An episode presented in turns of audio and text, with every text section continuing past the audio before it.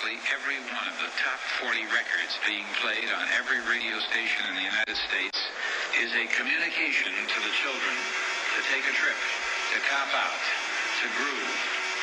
The psychedelic jackets on the record albums have their own hits. This is a special request. We don't want you to smoke genetically modified ganja. We want you to smoke the real thing.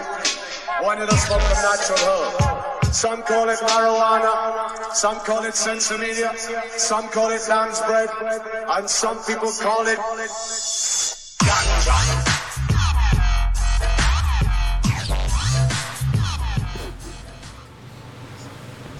Welcome. This is where you speak, Adam. Hey, welcome to the I'm your host, Adam Dunn. You are Dave. I am Dave Charnick. Nice to see you, Adam. Yes, sir. And we are not in the same studio. What the fuck's going on? Why are we not in the same studio? Why am I baby in the corner all of a sudden? I don't get it. Nobody puts baby in the corner. Exactly. It's Friday the 13th. And, I got the fucking COVID. But that's how we start the show. We wish it was a joke, but it's not a joke. It's not a joke. Adam got the COVID. Yeah. Yeah. But, he found out rectally, not a big deal. Though. I'm dealing with it. Yeah, I had to find out rectally, of course. But, not a big deal. I feel fine. I just have to stay quarantined, apparently, now for fucking 2 weeks. So 3 months. Looks like 3 months. So you have to stay quarantined for at least 14 days after your last negative test. Okay. Hey, shit happens. You know what? You're going to get through it just fine. You're healthy. You're young. You'll be fine. Nick will be fine. He's like 50-something. That's you. I'm just kidding. Fuck. So, can we just get it out of the way? Fucking Vinny, man. So, Vinny, who did the board last week, decided he was going to become an edibles maker. A chocolatier. And so he got some oil from Adam, and he made us some edibles. And I, being the adult that I am, said to him, how many milligrams do you think are in this one? He's like, 40 or 50. 40, no more than 50. Yeah. So Mark and I each eat the same square, like 9 minutes before feeling the effect. 9 minutes. This wasn't like the new Truepura or the Nové rapid onset that I was talking about on Instagram. This is straight up. I'm like getting trailers, like tripping balls. Like I had to ask him. I'm like, did you give me the wrong fucking one? Am I shrooming right now and didn't know? Adam's laughing his ass off on the background as we're doing this. So if anybody wants an edible that will just knock you on your ass, it's Team Warped. Look, he's coming back in. Watch him fucking say something on the... Stole my fucking news, too, about Casa Bonita being bought by the South Park guys. Oh, come on. Fucking guy. You can tell the people who aren't in the chat. Not everybody's in the chat. There's thousands of people in the chat. What are you talking about? He says it in there. But not everybody. And then it's all retweeted. But yes, about 2 hours ago, they made a joint announcement to Matt Parker and Matt Stone and Trey Parker. Yeah. Along with Governor Polis.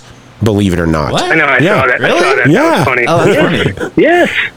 Fucking Gov got in. He's like, fuck this. You're not going to let Casa Bonita, it's an icon of Colorado, go down in flames. And, don't you think it's what the article said? They did a... Well, not only that, but the area there sucks so bad that, like, that's actually the worst part of Colfax, right? I mean, that's like... It's just nothing. There's nothing going on except that is about it. So once they come in and revitalize it a little bit, it's going to be awesome. Yeah. So what were you going to say? I'm hoping for a five-star restaurant, smoking lounge. Dude. Well, I think smoking lounge for sure. They're going to open up. They want to do Tegridy Farms. Right, real. Did you read the article, though? It happened, like, in Hollywood terms, in minutes after they signed nearly $1 billion deal with, it was Warner? Or Time Warner, or whatever. Right, it was a multi-billion. Yeah, $900 million. Yeah. You know what the difference between 900... What a classic... No, you go. No, we're on Zoom again, so everybody, we apologize for stepping on each other. Shit's going to happen tonight, but we're going to get some good pet information, and you guys can take bets to see if I become symptomatic before the end of the show. Yeah. You know, I'm sure you guys will have fun with that. But a $954 million. You know what the difference between $954 million and a billion is? Fucking nothing. They'll earn that in interest in like 27 minutes. Yeah. It's fuck. But isn't it classic? Isn't it classic of those guys? Their big purchase out of the gate, Casa Bonita, like some rundown shithole in Colorado. You know what I mean? Compared right. to like we went out and bought 9 jets and put in this. I mean, like those guys, let's get Casa Bonita. Like that's like classic. You know, I love that. It's like they made a list. It's funny because I only went there once. Everybody only goes there once, man. What are you talking about? You don't go there more than once. You go there to satisfy one of your kids when they're a teenager and they want to see the buff guy dive into a pool and eat really, yep. Pardon, they're the only place I've been to that can fuck up Mexican food. I'm just telling you. Diarrhea for a week. Yeah. Fuck. I mean, I walked in there and I was lucky because I was like, I looked at the menu. I go, there's nothing on the menu I can eat. Great. And then we just turned around and walked out because I was like, because all the beans have lard in it. All the beans had lard, and all they had was pork, chicken, or beef. They didn't even have, there's nothing like that. So I was like, well, what are you going to eat? I was like, nothing. I was like, let's turn around and walk out. Well, so, yeah. You missed it. You would have had some good copy, man. You should have walked in and said, do you have anything vegetarian? And they'll do like what they did to me at the Rio when I said, do you have any gluten-free bread? They're going to hand you a brown paper bag. And they're going to go, here you go. You fry that up. But that is great fucking news. I mean, I'm glad that that's something they did. It would have really sucked, right?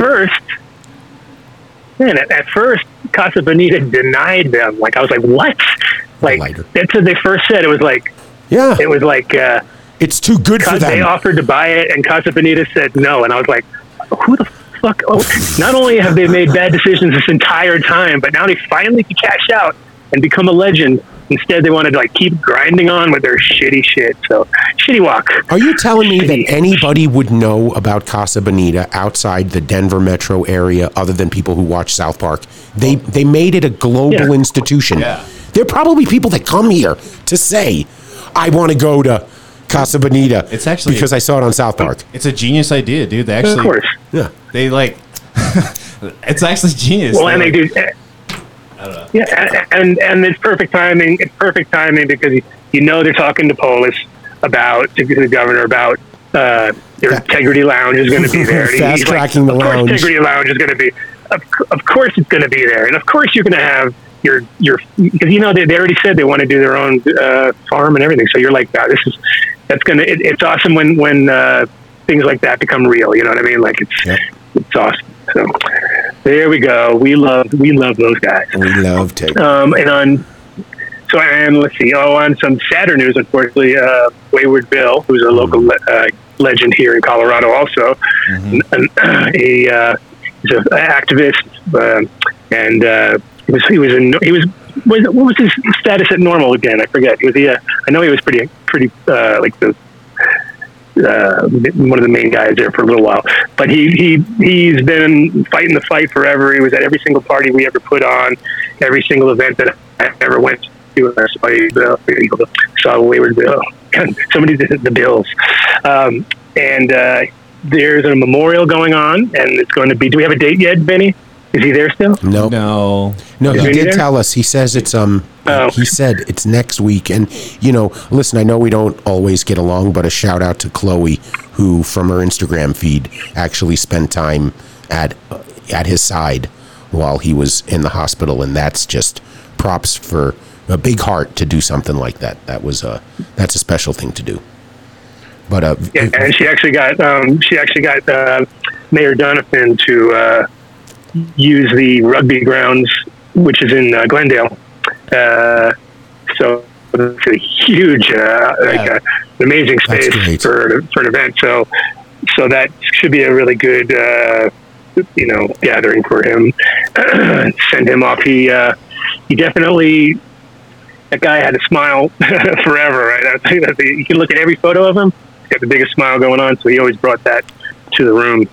So it's crazy how, like, every week we're doing a new one, right? Right. Like there's just crazy times. Vinny's outside. I see him outside the window, so I'm pretty sure he's either stalking us or he's about to give us information on where the memorial is, or both. Right. He's going to come in. He's talking to us. Yeah, no, he doesn't want to get anywhere near me because he knows I'm going to throw something at him for fucking my head up so much. He's laughing outside the window, man. See, I can't even talk. I'm so high. All I had was one dab and a couple of hits off of a joint. Yep, laugh, you fucker. How was your week, Mark? Mark was gone last week because he was on a holiday. A road trip. To a wedding, but we turned into a crazy road trip. Nice. Yep. What's a crazy road trip like? We spent the night in Santa Cruz camping and then drove up to PCH to San Francisco. Is that code? What is PCH? Pacific Coast Highway. Oh, okay. God. You got to be hip to know that shit. Yeah.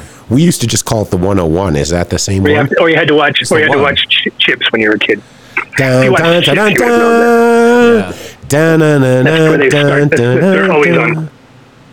Oh, was that number really? On the way home from Eureka, though, we drove right past the Papa and Barkley smoking lounge. It was right. It's right off the 101. Did you go in? No, I saw it out of the corner of my eye as I was driving, and I was just like, too much. You went too far. Yeah, there was no need to turn back around. It was a weird time when we were driving, so I don't think they would have been even open anyways. He's back now. Vinny, tell us, when is the memorial for Wayward Bill? Huh? Chloe will have the date. Hold on. Chloe will have the date soon, and we'll share it. We turned his mic off because he was a bad boy with those edibles. I'm back. All right.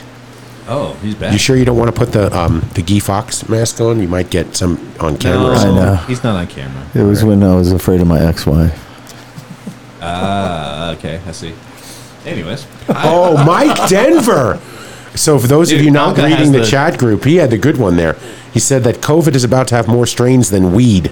Well, look, Adam's frozen with the drink in his mouth. Oh, now it's back. Damn, that was a funny one. I like Elko's comment. Was it a good one? We had your whatever it was, your kombucha, carrot, mushroom, herbal blend. This is a lot of ginger and mint. And cinnamon, and then a whole bunch of other stuff in there. Cece just keeps feeding me, just like we were doing at the 24-hour show. So it's just the same thing, but now it's the 24-hour show. So it's just like less on the microdoses, but right. So and any real weed news, or just South Park's coming to town. Pretty much are.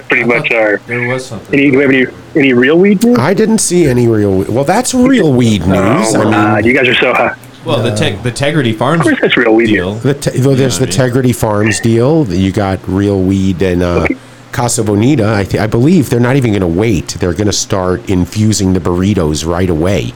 So on the menu in a couple of weeks. Yeah, I would hope so. They're calling it the Mark Perez. Yeah. Yeah, it's a big fat burrito full of THC, and Vinny will eat it and get more fucked up than me. Perez steamer after that. Oh, hey, rim shot, cymbal crash. We thought it would have been funny if I would have been wearing an Adam Dunn Show T-shirt sitting in your seat here. Or we would have switched the things. Yeah, I would have switched the things. Hey, and shout out to Terp Wipes. I could have gave you my old... Given your old what? I can't hear him. Oh, he just... Nothing. Oh. Nothing. Terp Wipes. Okay, when I sat down here, if I would have known any better, I would have thought it was one of those porn booths in a XXX thing in Manhattan in the 80s. I lifted up the mic and it's all... Everything's sticky over here. So all the stories he tells, they're all fucking true about. And I wonder what Nick's studio is going to look like. PDX Amazing is have dab globs all over his fucking Legos. Oh, you know, we guessed. Well, hello. Is that Dr. Silver? I moved all the Legos. Oh, you moved them all. Oh man, I must have had this Terp wipe in my bag for a while. It's lost its structural integrity. It might have been drying. Someone say Tegridy. Did somebody say Tegridy? Welcome to the show, Dr. Rob. I think he's still loading up. Yeah, he's probably still. Hey, oh my God. There he is. Holy shit! This really, Adam, man, we got to talk. We could have, instead of me cleaning this area with the Terp Wipe, we could have had some. Yeah, there are dabs here. Okay, I'm serious. Someone might accuse me of. Dr. Rob. Nice to see you, Dr. Rob. Welcome. Welcome, welcome. Can you hear us okay? I'm going to go with no. No. Adam can hear us. So Adam can hear us. Now. Can Dr. Rob hear us? Unmute. I hear you. Oh, you hear us? Good. Yeah, you can unmute. We're ready to roll. You can unmute. Oh, he's gone now. Uh-oh. And he's gone. And there's a dog in the studio. Okay. It's a real studio now. Yeah, it is. Yeah. Well, there better be a dog this week. Yep. I would hope so. There's several. This one is really cute. What is this? Hi.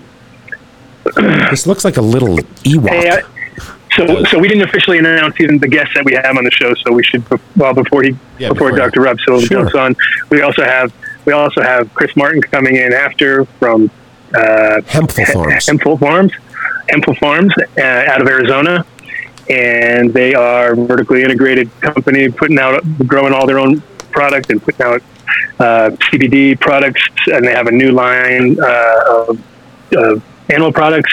And then he has another company called Paw Puddy Pet Products, and that apparently has a 14-year-old CEO, which I think is kind of cool. I love when families create businesses, especially when it's something around like it's like for animals from a kid. You know, it's like it's about as full circle as it gets, right? I'm seeing a new COO, Nick Dunn. You know, 14 and 8. That would be a great executive team right there, man. Right, Mark? Tell me about it. Nick Dunn on the board there. You want to text him again and tell him or just make sure he's. Yeah, he was probably just testing the mic. He was there. Yeah. Okay. I will text him. Oh, I get it. It's 4:48. That's why. Okay, no, we still had. Yeah. That's why. All right, no problem. We're good. Maybe he just logged in and turned his camera off just so he can be on. I don't know. It's okay. He'll come back at 5 when we have him in.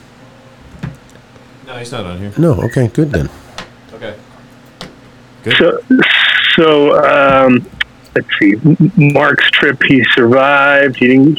How is the? So, where did you? Had a wedding? You said? Did you? I had to go to. Was any debauchery going on? Was it a debaucherous wedding? Wait, did Bonnie catch the bouquet? Because that would be bad for you, man. No, she. Oh, that'd be so classic. No, she did not. Oh, good. Yeah. Come on now. All right.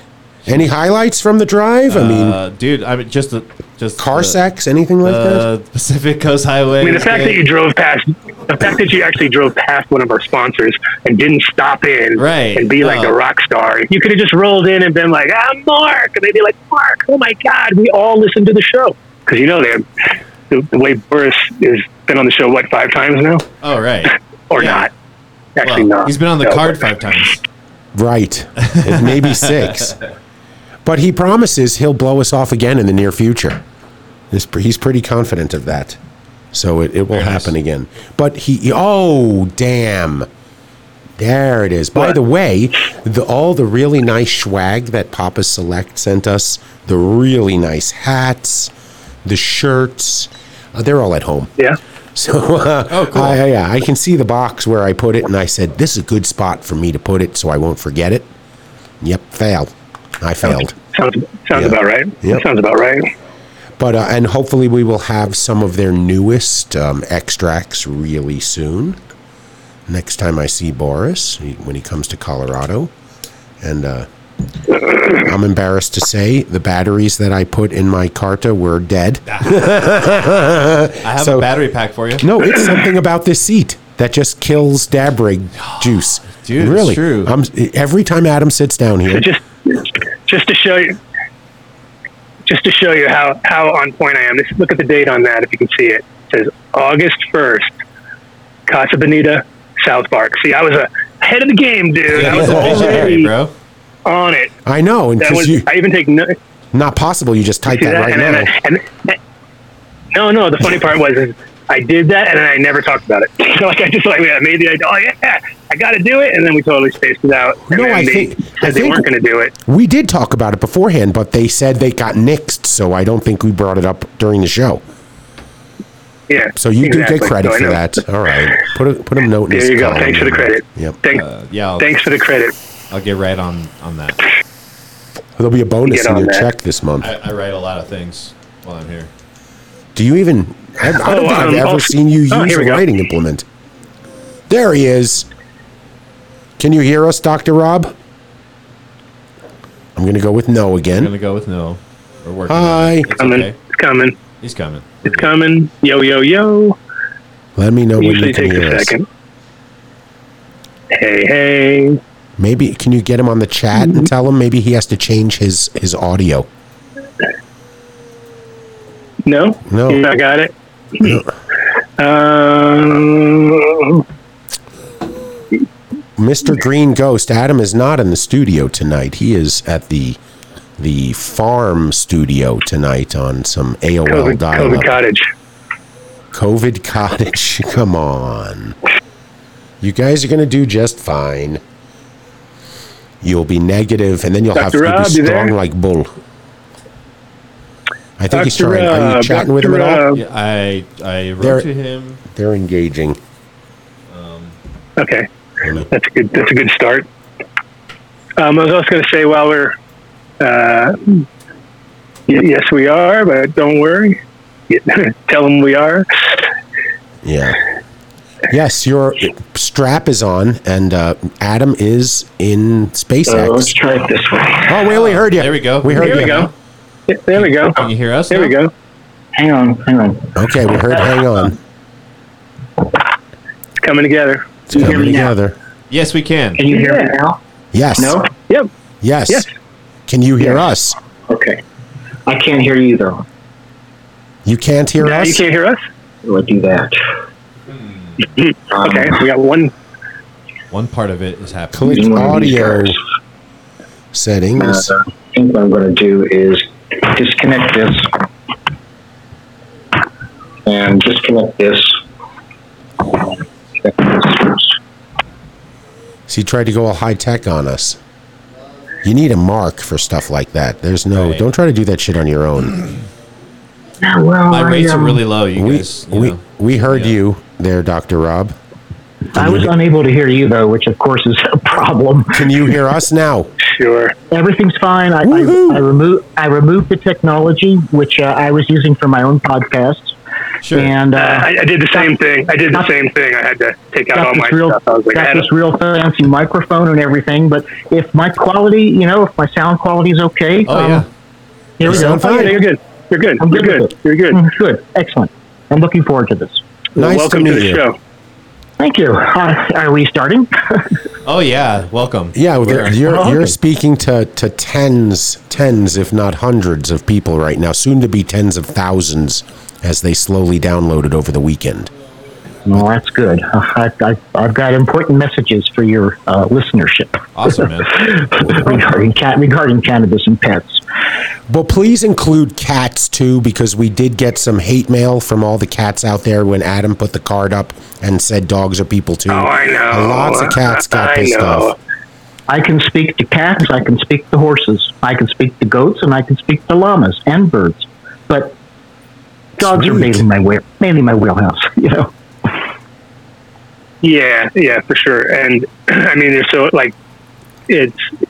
Like I titled the thing, people are so attached to their animals and they're so, integral to their life. And dogs, obviously, being cats don't give a shit if you're in the room or not. They pretty much occasionally you'll get one who is trainable. Or, hey, Chris, I'm always fond of saying that dog comes when called, but a cat takes a message and gets back to you.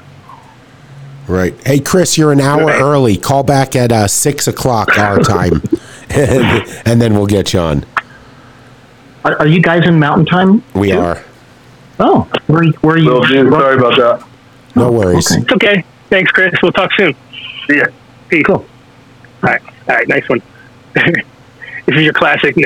classic Zoom type conversation where we have to go through all the time zones motions to get to. Yeah, get everybody on the right page and everything. But so you started your career like 40 years ago, apparently, I guess, something like that, close to 40 now. Well, don't tell anybody that, though. that dates me. But no, I graduated in 1982, and from the vet school in Fort Collins, and been practicing ever since. Retired from practice to work in this space in 2010. You know, when things looked like they were starting to ramp up around 2009, when dispensaries were able to open here in Boulder without feeling much, or in Colorado without feeling much pressure. So I now work in the cannabis and hemp spaces for pets, and teach veterinarians, write books, develop products, and have a heck of a lot of fun. That's the name of the game. Right. Yeah. And, you know, the thing is, I think people, I've seen such an amazing results with CBD and dogs, you know, because people have there's so many issues that are real noticeable. And, you know, your animal, you know, when he or she's hurting and then you can see the results sometimes. Like I had some CBD chews that we've gave my friend, and he was literally like ready to put the dog down. And then he was like, dude, 3 days later, it was like, back. I was like, that's so crazy. So tell us how you kind of like, I mean, you must see results like that on a daily basis, right? Well, you know, it varies from animal to animal. There's so much individuality in terms of the kind of response you get in people or in animals when they take CBD or they take any of the other cannabinoids, including THC. But yes, it's the CBD is remarkable in how wide it can, how it can affect so many different organ systems in the body and so many different disease types as well. And there's a reason behind that, you know, which is what we call the endocannabinoid system, which don't want to get too technical here, but it's something that's in all of us. And that's what the target is in our system for these plant molecules, which is what kind of makes things go, you know? Sure. You are speaking we're definitely familiar with the endocannabinoid. Yeah.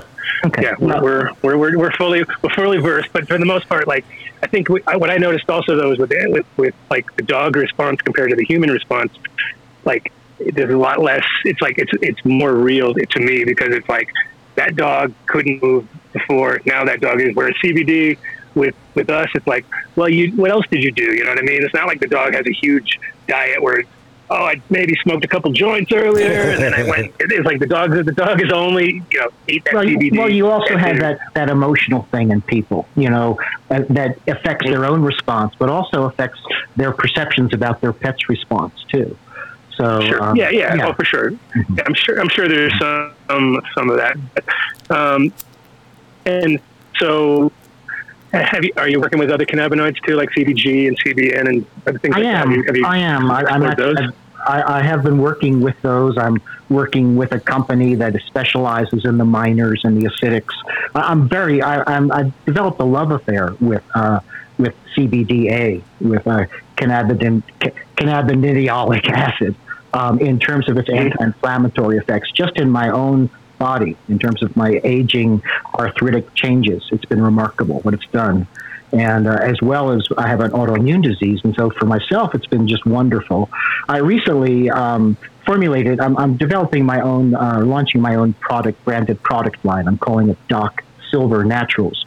And I've just launched a CBD, CBG 2-to-1 ratio tincture for the dogs, in the hopes that the advanced anti-inflammatory potential for CBG will boost some of the things that CBD can't touch. We'll see. You know, there's so little study. No, that's awesome. Things are so new that oftentimes you have to shoot from the hip and go with the best indications you can from what the studies tell you. And when we were doing our little pre-talk, you had mentioned that you felt that there is an acceptable amount of THC that pets can handle. I was always under the mindset that THC was contraindicated to dogs, but after speaking with you, my eyes are open to a whole new, just, you were talking about how it has to be really microdosed. Well, let me explain this. You know, talking about the endocannabinoid system, when they measured the density of CB1, those are THC receptors in the dog's brain, and compared it to other animals, including human, they found that the dog has a hugely larger number of receptors for THC in their cerebellum and in their brainstem, which humans don't, which is why it's considered to be so safe for humans. You cannot overdose with THC. With dogs, when they take THC, because it affects their balance, they get this really crazy thing called static ataxia. And I don't know if you can see me do it, but they kind of stand base wide and they kind of rock back and forward. They can't move. They may vocalize. They may salivate. They may pee on themselves. And it's you know, people, you know, I think there's some stoners that like to kind of blow smoke in their dog's nose and then watch them stumble around. I totally decry that practice. I think it's abusive to the dog. And dogs don't want to be stoned.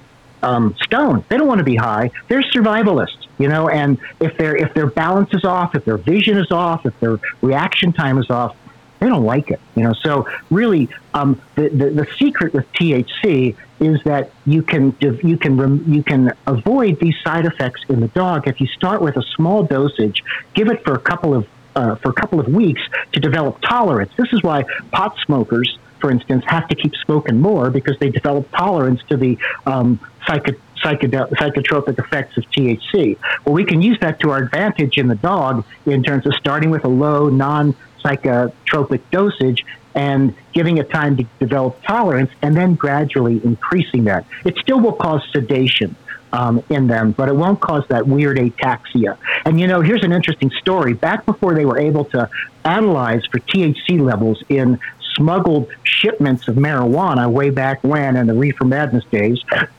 they would feed it to a dog.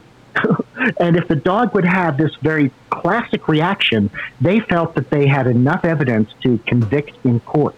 Thank goodness dogs are happy now that we've got analyzers and they don't have to be fed, you know, the cannabis. And when you said starting with small doses, maybe elaborate on that, because a small dose to someone might be not acceptable to that animal. Are you talking about like half a milligram?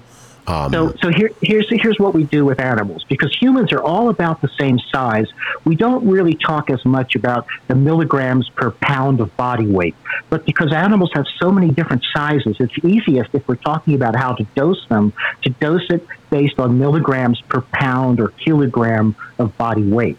So typically with something like CBD, I might use half a milligram per kilogram, or a quarter of a milligram per pound approximately of CBD. With THC, I would start with 1/100th of a milligram per kilogram twice daily. And so you just need to weigh your animal, you know, and then do the math, you know. And I'm about to finish a book I've written, which will have good guidance for the pet owner so that they don't make any math errors, you know, in trying to compute a good starting dosage. So just to clarify, so 100-pound dog would be 1 milligram. Would be... or 1/10 of a milligram. I'm sorry, yes. It would be 1/10 of a milligram. 1/10 of a milligram. But that's 1/10 of a milligram per kilogram. I keep the dosages in kilograms in my head, and I keep trying to translate them verbally because most people deal with pounds versus kilograms. So it's really 0.05. It's 0.05 milligrams per pound, or 0.1 milligram per kilogram. Yeah. So I was, when we were talking earlier, I had purchased at an Indo Expo from a pet company there that claimed to have a... They called it a full spectrum for pets. Okay. It had a dog's paw on it. And I gave my dog, I think, 5 drops. 5 drops. And that, I don't recall what you call that medical condition, but she did exactly that thing. Yeah. She did a wide stance, and then she crashed out. And I didn't, you know, I didn't feel good about that afterwards. I threw that thing away. I've been giving my dog 5 to 10 drops per day of Truepura broad spectrum CBD tincture on her allergy pills. And I've been doing that for about the past 2 years. And she has no more pain. She thinks she's a puppy, and she's going on 10 years old. And she does not have the inflammation on her paws anymore. I've heard this said before. I got a new dog. You know, I hear a lot of people say this. I've heard that too. You know, it sounds like you found, you know, the right product for your pet. Obviously, the response is, you know, is obvious. But depending on the concentration of, you know, how many milligrams of CBD does it contain in that 30 mLs, that speaks to how many milligrams you have per drop. A general rule of thumb is about 30 drops to the milliliter. So you could use that as a way of kind of guesstimating what the actual dosage is. But I'll tell you, ultimately, the dosage that each animal needs is very individual. So we just use these dosages as starting points. And then you want to bump them up a little bit, bump them down a little bit to get the results that you want. And generally takes about 7 to 14 days, I would say, to have an effect of CBD or THC, oftentimes a lot sooner. But if it isn't happening by that period of time, then it's time to increase the dosage because maybe it will be better. And broad spectrum is really what I do recommend as a starting point for dogs and for cats, just to avoid the possibility that someone measured the amount of THC wrong, which is probably what happened in that product. Also, the terpene myrcene.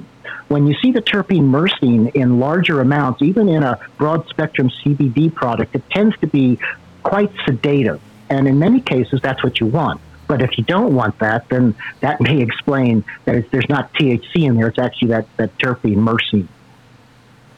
Are you finding that any other minor cannabinoids have positive effect on our pets? Like Adam was saying earlier, CBG, CBC, THCVA, anything like that? THC. Yeah, how about THCV? I'm interested. Well, I'd be interested. Yeah. I've been playing with these minors. I've gotten samples of them all. I'm kind of dabbing them myself at home, you know, to kind of get a real blast of what it would affect. THCV is really interesting because it has what we call a biphasic response. That means that a low dose of it creates one effect and a high dose creates another. It has anxiolytic effects at a lower dose, but at a higher dose, it's psychotropic and enhances some of the panic attacks that you can see with THC. So dosage is really important, and it's not always a straight shot. You know, it's not always like, yeah, just give this amount for this amount poundage. It may depend on, you know, is there a minor in that full spectrum or broad spectrum that has some impact, and then when you're dosing that can also have, you know, an adverse effect or a beneficial effect. There's so much that we need to know. And one of the things I'm doing is I'm trying to enlist companies to spend some frickin' money on research. And I'm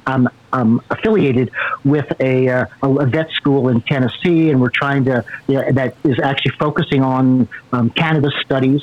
And we're just trying to see if we can't get, you know, some real data out there so we know, you know, more effectively how to treat our pets better, you know.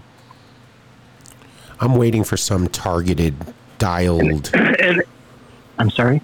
I'm waiting for the cannabinoids to get really dialed in so that somebody like yourself can sit down and say, this is how we design a treatment plan for our pets based on the pet, their weight, and the different cannabinoids that we know work for them. I guess that's the future. It is the future, and, you know, I'll tell you where that future is going to go, which is really kind of cool. It's going to be an interface between genetic sequencing, because they can use, you know, genetic sequencing in the dog to determine, you know, what are its best needs in terms of the minors and everything else. And so that way they can do a genetic test, and then from that tell you what might be the best blend of minors and terpenes and everything else. But that's I'd say 5 or 10 years off from now. So yeah, there's a lot of data to be collected for sure. And what about different breeds and different kind of reactions to cannabinoids? Have you noticed anything with that? Like at labs point, don't get it or get it worse than No, you know, I think at this point I would have to say I think it's more just individual within a given breed. You know, we know that breeds like greyhounds, for instance, are super sensitive to drugs. It doesn't take much to affect them, and there may be some of that. And there's some genes that they have that make their livers less able to detoxify or break down some of these things. I think that's definitely a possibility. It's just not something that I have observed. Speaking of cats, you mentioned cats earlier, and cats do very, very well with CBD, and cats are more resistant to the adverse side effects of THC, but they still will get them at higher dosages. There's only one single study, or actually there's two studies now in cats, because they're so hard, you know, to handle, to draw blood from, to give things to, you know, in a way that doesn't, you know, totally freak them out, you know. So cats are difficult. Sure. Horses are easier. We've got some good studies in horses, and horses are very responsive. And with horses, we don't really need to, we don't dose them the same way by weight, because the bigger they are, the harder they fall. They take much lower dosages to get the same effects. So that's kind of cool too. I've been working with a company in Montana that's been developing horse pellets that are all CBDA, and that's a pretty cool product. Yeah, I think that's literally such animal feed in general, even if for cattle also. You know, just it would improve the quality of everything down the line, because if your starting point is, you know, highly dense, nutritious product, that instead of some, you know, cut feed that they're normally feeding them, then the, you know, if it's for cattle for beef or whatever, then it's going to be higher quality beef just out of the gate, right? You know, and be beneficial for the people down the road. So I think animal feed is such a huge, and the numbers are so, you know, huge that you really couldn't supply it right now. No, you couldn't. The amount of hemp that's being grown and we're finding processed properly. We're finding some good applications in cattle and in horses, you know, for CBD. The problem is that the FDA, we don't know yet what happens with small amounts of CBD in the meat that humans are going to be consuming over long periods of time. So that's going to take a while before we can see hemp that has cannabinoids in it being fed to food animals. And the other thing is that, you know, that's a pretty good hot, no, it's going to be high cow disease instead of mad cow disease. You know, anybody who consumes cannabinoid beef, it's like you don't even have to smoke after you have the hamburger. It's just, it's 2 in 1. I want that. Well, I think that's what the FDA is afraid of. You know, but the thing is, please go ahead. I'm sorry. Oh, okay. I was just going to say, I had heard about a study that they were doing recently where they were using seaweed to feed the cattle to reduce the methane, because it's, but also that hemp was cool. Also super beneficial, and that would be like, you know, amazing if that's the case. Did you hear anything about that? 'Cause I just heard about it recently. I did. It was actually a patent filing. It was very interesting. And you know, we need whatever help we can get with this global warming. You know, I'm down for that. But something I wanted to say was that, you know, the FDA regulates animal feed very, very closely, and even for dogs and cats. And this is because animals, prior to, you know, them becoming pets, we ate them. You know, and so they're part of the human food chain. Dogs and cats not, but they are regulated the same way. So because of that, hemp's been on the blacklist for so many years because of the reefer madness stigma, you know, around cannabis, that hemp is not approved as an ingredient for food for dogs, cats, horses, cattle, or whatever. Right now, I'm working with a group that's submitting a petition to have just the seed and the seed protein approved as an ingredient, and that's a place to start. Get that in place, and then we can start talking about getting some safety studies to show that cannabinoids improve the animal's health and their ability to produce their food products, you know, whether it be milk or eggs. Sure. Yeah. I'm confused, because I always thought that the hemp community was selling a lot of their their biomass to be used as cattle feed. Are you saying that it's really, they're doing it, but it's technically in some gray area?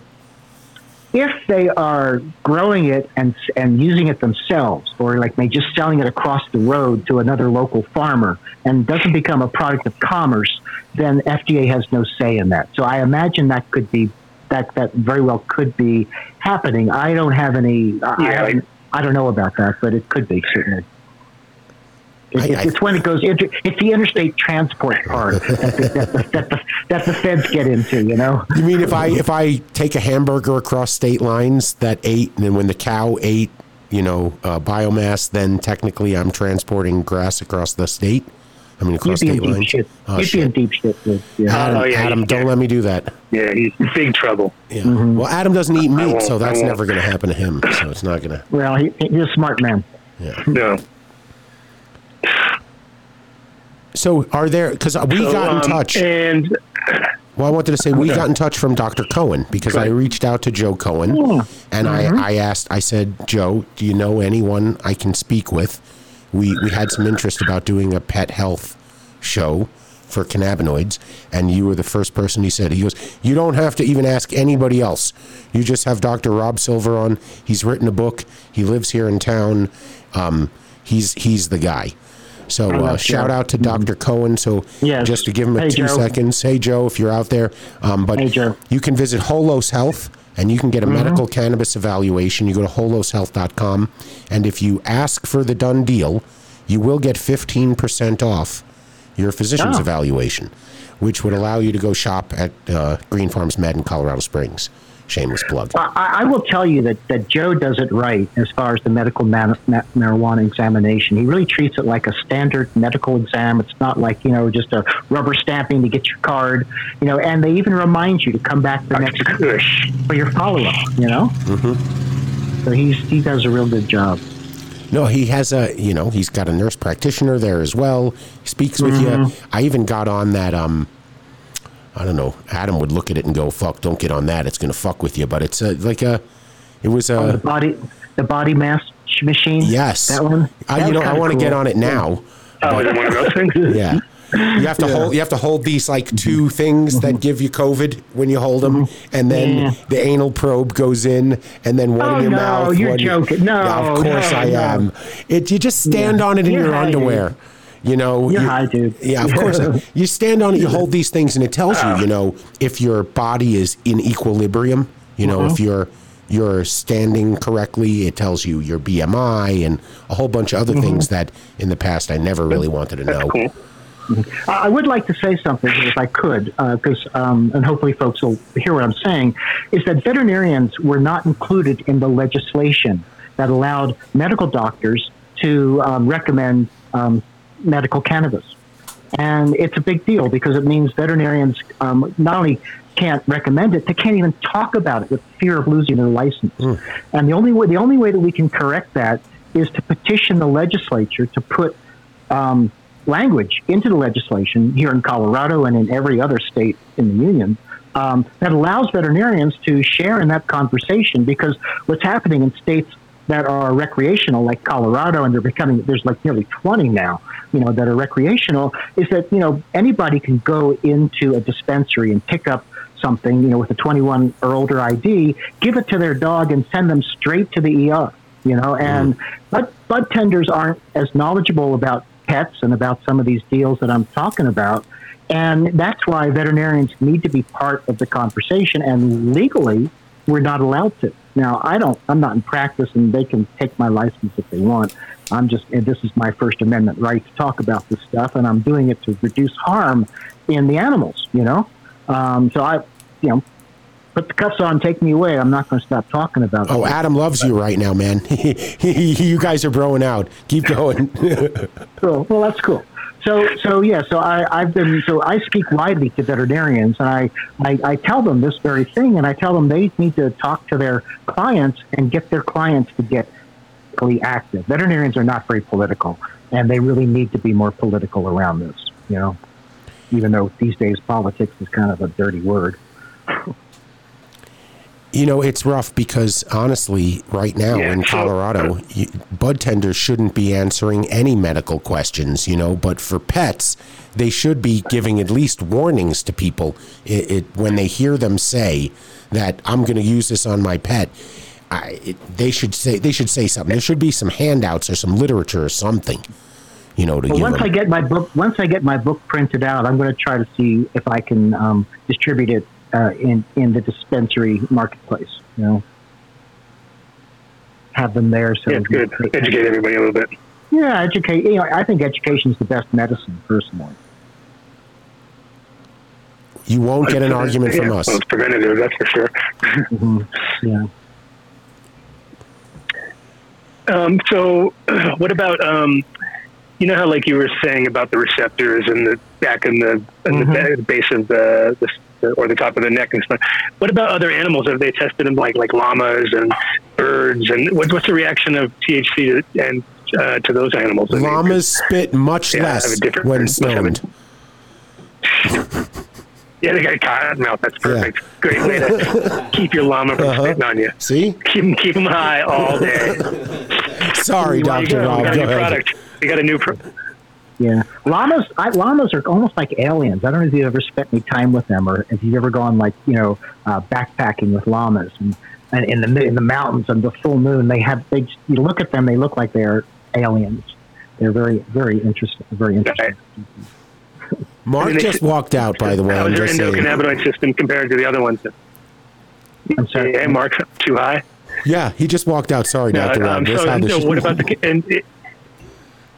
I'm sorry, Adam. Is the endocannabinoid system in, like, for instance, in a llama, is it more responsive or less? We don't know. We don't know. This is all so new. I mean, they only learned about the endocannabinoid system in 1995 or something. Mm. Now they've done studies. I know. They've done studies in dogs. They've done some studies in the cat. Mm-hmm. They've done. I'm waiting for the study in the horse. They've done it in humans, rats, pigeons, primates. Those are the ones I've seen so far. They've also they found the endocannabinoid system even in some protozoa, something called a hydra. The only thing we don't see the endocannabinoid system in are insects, and that's because insects don't have the fatty acid that's used as a precursor to the creation of the endocannabinoids, anandamide and 2-AG. So it's interesting. I wrote a paper. So basically, all those joints we smoked and tried to. I was gonna say all the times you thought you were getting those insects high by blowing smoke on them, they weren't getting nothing. There's just a big waste of time. I don't think they like the smoke, actually, because it clogs up their little spiracles, which are the holes that they breathe through in their chitinous exoskeletons. I should be high too, but I was many. I thought about getting high. I know you guys feel free. But when I get high, I get stupid, and today I'm supposed to be smart, you know. So I want to be. You'll be right on our level. Well, I want to be sure I'm clear and and explaining things in a way that because you've got a good listenership, and I want to be able to give good information, you know, and you can certainly please invite me back, you know, for future things. Maybe I don't know if you do call-ins, Q&A, things like that, but for sure. Wait, you want to come back on the show? No, we love it. Of course, we got brain. We're all about having smarter people on the show than us to make us look a little bit better, you know. So that's guaranteed. We'll get you back on the show, but we're not done with you yet, anyway. So that's fine. What about lizards, things like that? Because that's something that's sort of a lot of people live with the lizards and probably. Well, isn't there a whole Cheech and Chong made it a very. Yeah. Exactly. Well, Stacy Keach turned into a lizard. I was wondering, would they even be getting higher? Or? You know, I'm going to have to plead ignorance on that one.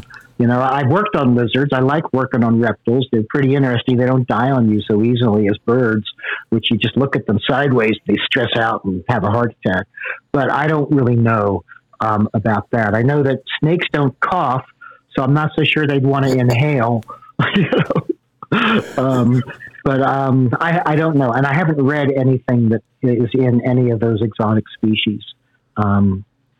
so I can't really help you. I did offer some CBD to. It looks stoned. Well, yeah, they do, but you know they've got that lizard brain, you know, which is probably what winds up being amplified when we get stoned. You know, the appetite, the smells get heightened. Mm-hmm. You know, your vision's heightened, your touch is heightened. You know, those kinds of things. You know, mostly we just know about dogs and horses and cats in that realm, but it's coming. I know I've been working. There's a colleague of mine who works with dolphins and marine mammals, and she's just developed a CBD supplement to be given to them, and she's done some work with them.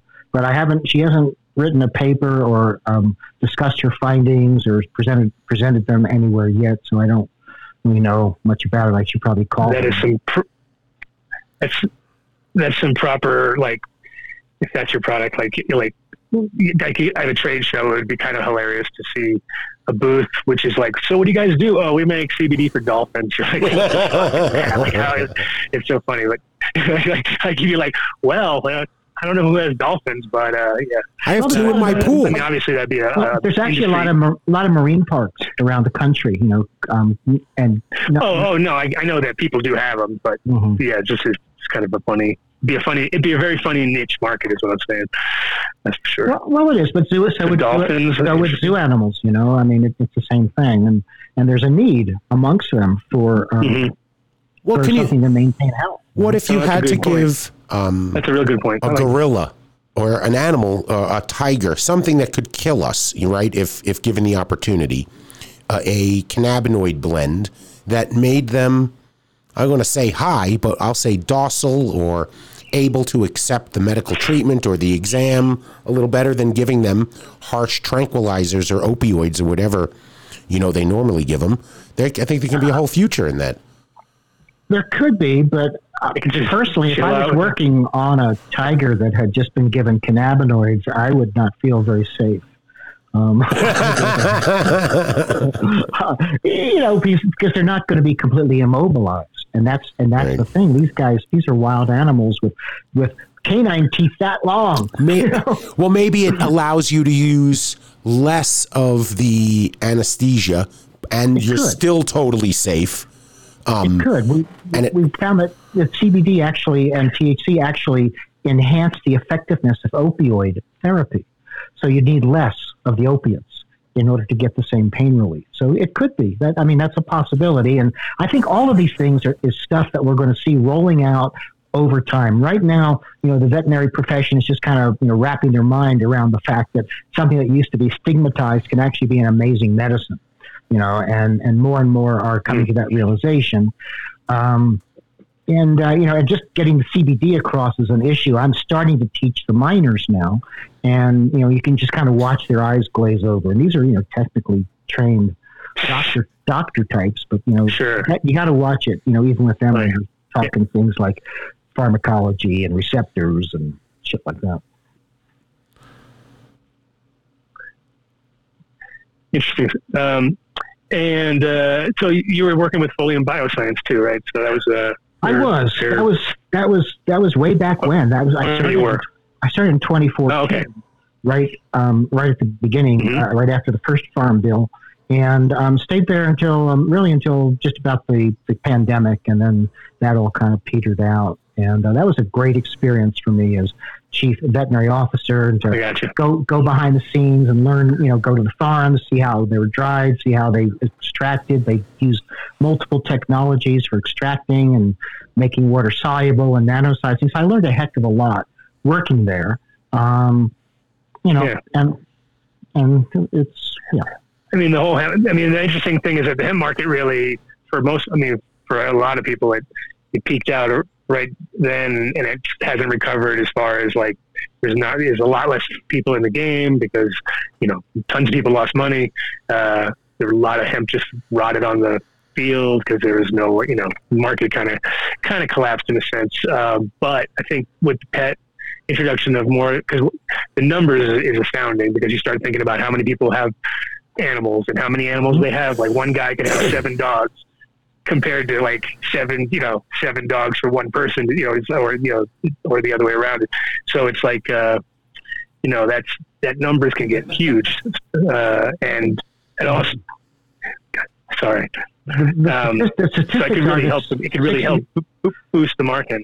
The statistics say 67% of all American households have pets, but we don't really know how many each household has or what the total number of pets are.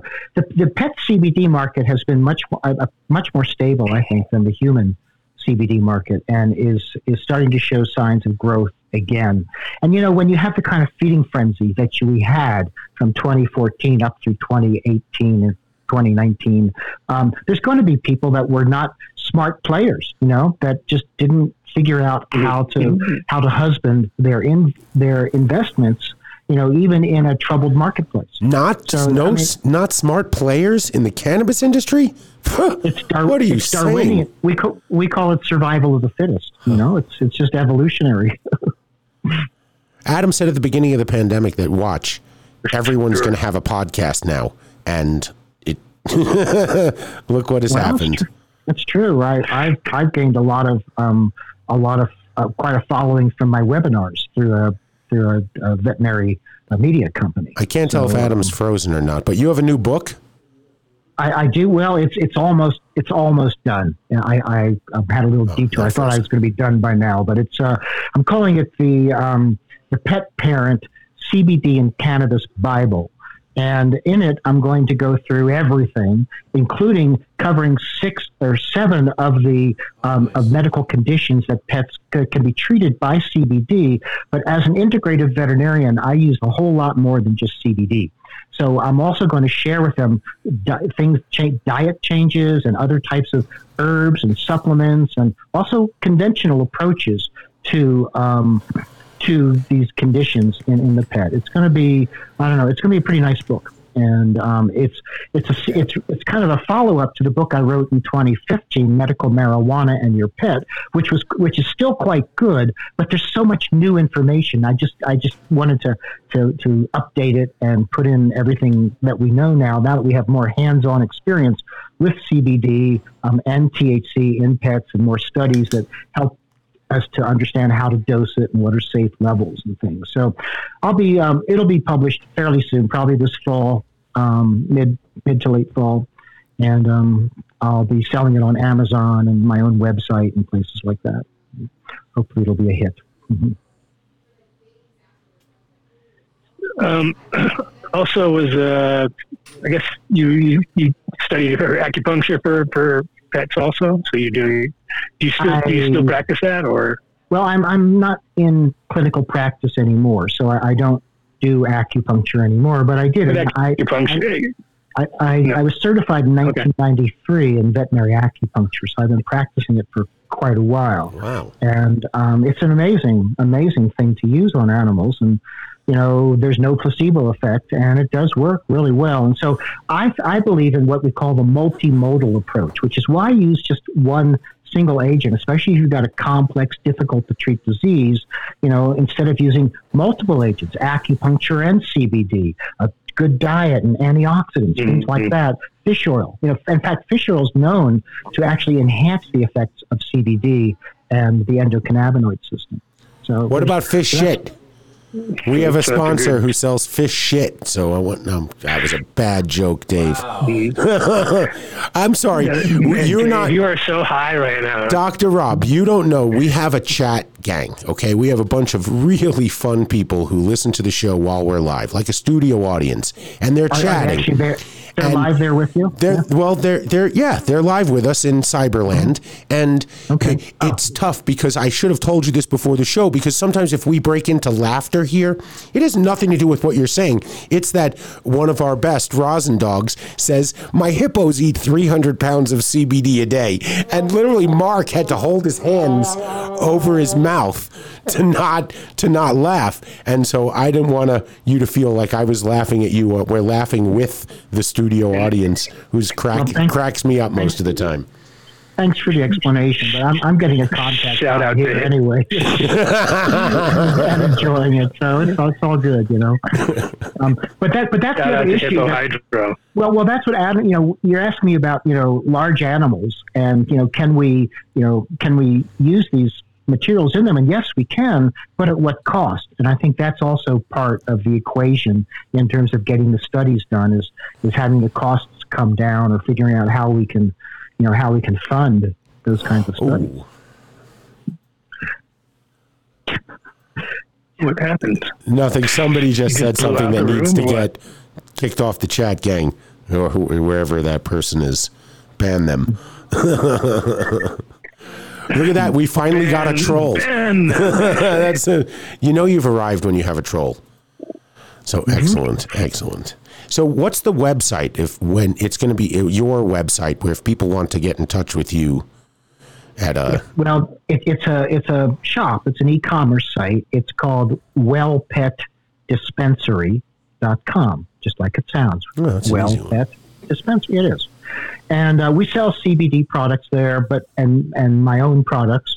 We also sell other supplements because I also offer advice to customers about what would be the best products to address the complicated diseases that their animals have. I have to be careful because I can't really dispense medical advice, and I'm not dispensing medical advice, but I do want to help them. And I oftentimes will direct them to veterinarians in their local area or, just try to help however I can because they need help. And that's, so we do a lot of customer service, and we have very loyal customers who've been in existence 7 years now.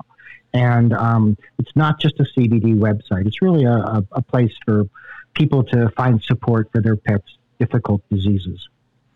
Diseases like cancer, epilepsy, inflammatory bowel disease, renal disease, so on and so forth. Did we cover if cannabinoids would have an effect on chickens and pass on anything to the eggs? Well, cannabinoids would have an effect on chickens. And in fact, there's been several studies published to find out just how much does get passed on to the eggs, and they do find a little bit of THC does get through, but it's a very, very small amount. These studies originally were done in the EU, which has always been a bit ahead of what we're doing here in the U.S. So I know that, and we also have, some studies in pigeons, which are not that dissimilar from chickens in terms of mapping out their endocannabinoid system. So chickens are actually, although they're pretty funny watching them walk around like that, they're, they are definitely something that we know quite a bit more about than some other species. So really only THC they tested though. They just tested for THC. Well, for the government, THC is the bad boy, So they wanted to see. They wanted to dose a bunch of chickens. The guy's like, get those chickens. I want to see those chickens. Well, they were being fed hemp seed protein, which should have no THC at all. And the only THC that you find in the seeds comes from sprinkling down, sprinkling from the trichomes that kind of covers the seeds. And so if you wash the seeds, you don't have the THC, but these weren't washed seeds. And they did get a very teeny amount. And then they went through these multiple pages in this paper about discussing the safety of that much to the human population. But chickens are fair game. Oh my God. I love chickens. So that'd be, cause I have chickens here, so I should start feeding them more. I mean, I give them weed every so often, just put them all. I give them fresh cuttings and stuff. They love it. I lost them more or less just a couple years ago to the bear. We have bears here. Yeah. And, the bears love those chicken coops. It's free food.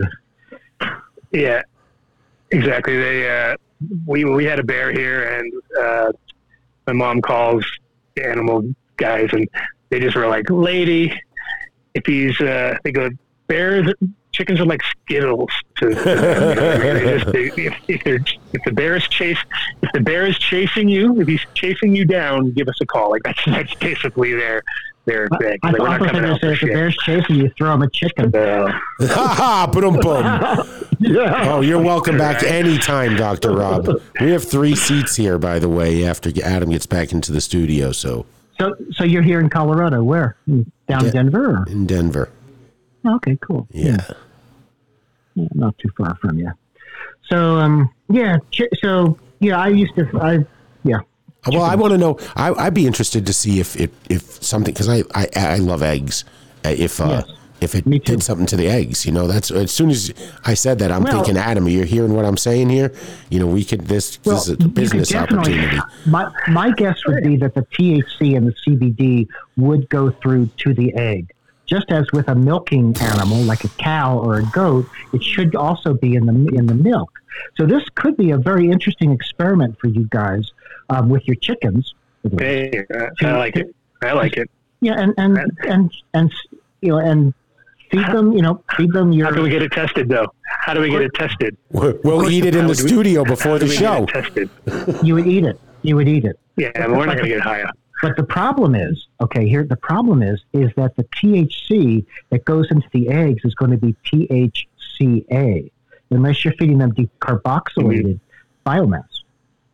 But you cook it. I don't think it's going to convert. Well, it could be egg.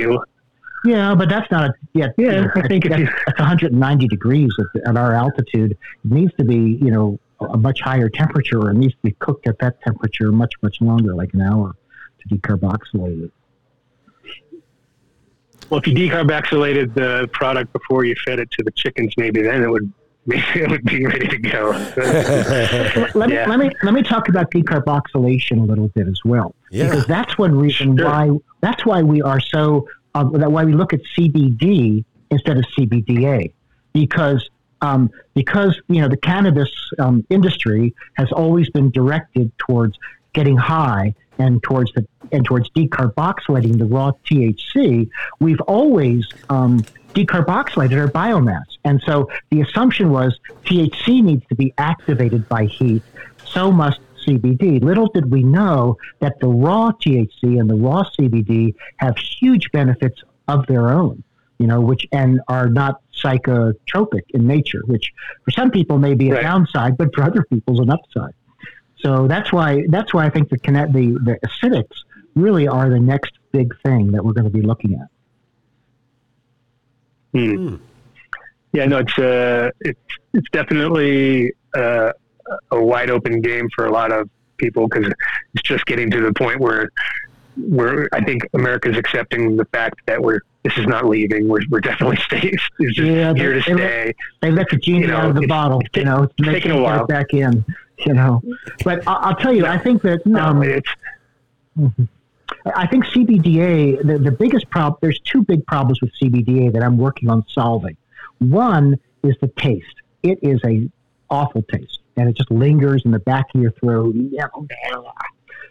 The other is that over time, exposure to light and heat and oxygen will cause it to convert to CBD, which isn't a big problem, but I think CBDA has more potency. So I'm working on that particular product issue, and then I'm going to come out with something. Nice. Mm-hmm. Nice. Yeah, I want to do a CBDA CBG blend, a 1-to-1, and put them together. Got no problem with that. Anything that works. Yeah, right? I mean, it seems like 1-to-1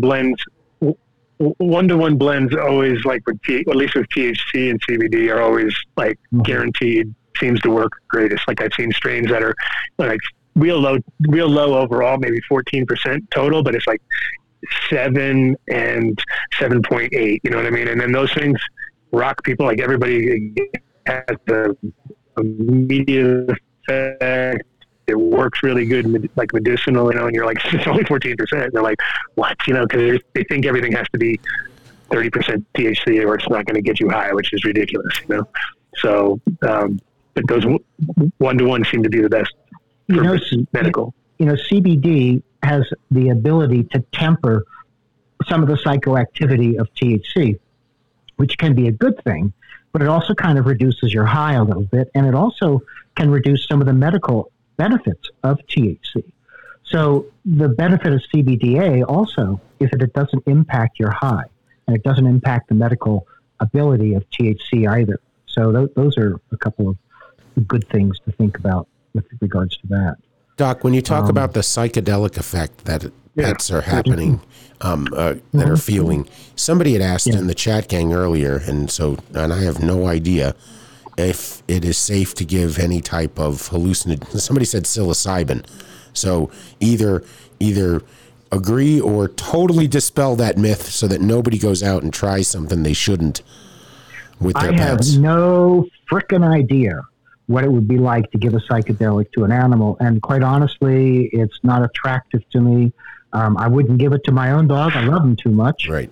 I cultivate that mushroom in my basement here. It's a fun little cultivation, just as I cultivate my cannabis outside in my garden. But and I take it, but I just would not be comfortable giving it to a dog. It's just too little known. I don't have any information. I'd rather err on the side of safety. Everybody hear that. Don't give any psychedelics to your animals. I just don't know. You know, it could be. If you had a pet reindeer, maybe it's in their genes in the day where like, reindeers love psychedelics. You know what I mean? That's their thing. Everyone knows that. But psychedelics and animals is interesting because obviously some animals are 100% sure seek them out. You know what I mean? But that's like so individual. And I think, 100%. And I think with dogs, it's like they're so dependent on us that any changes in their perception would be too extreme, too difficult for them to deal with, just because they're used to their perfect, like 3 o'clock. The dog is there waiting by the bowl because he knows it's 3 o'clock. He doesn't know how to tell time, but he knows it's 3 o'clock because he's fucking like on it, like boom. He might start talking or something. So I'm sure if all. Mm-hmm. If time and, wait, Mark was trying to say something. Things got strange. I don't know. Mark, what do you? Mark, go ahead. There. He's high as fuck. You think I'm high? He's toast. Go ahead. What are you to say, Mark? You went blah, blah, blah, blah. And you looked at me like nobody understood what you said, and you're confused.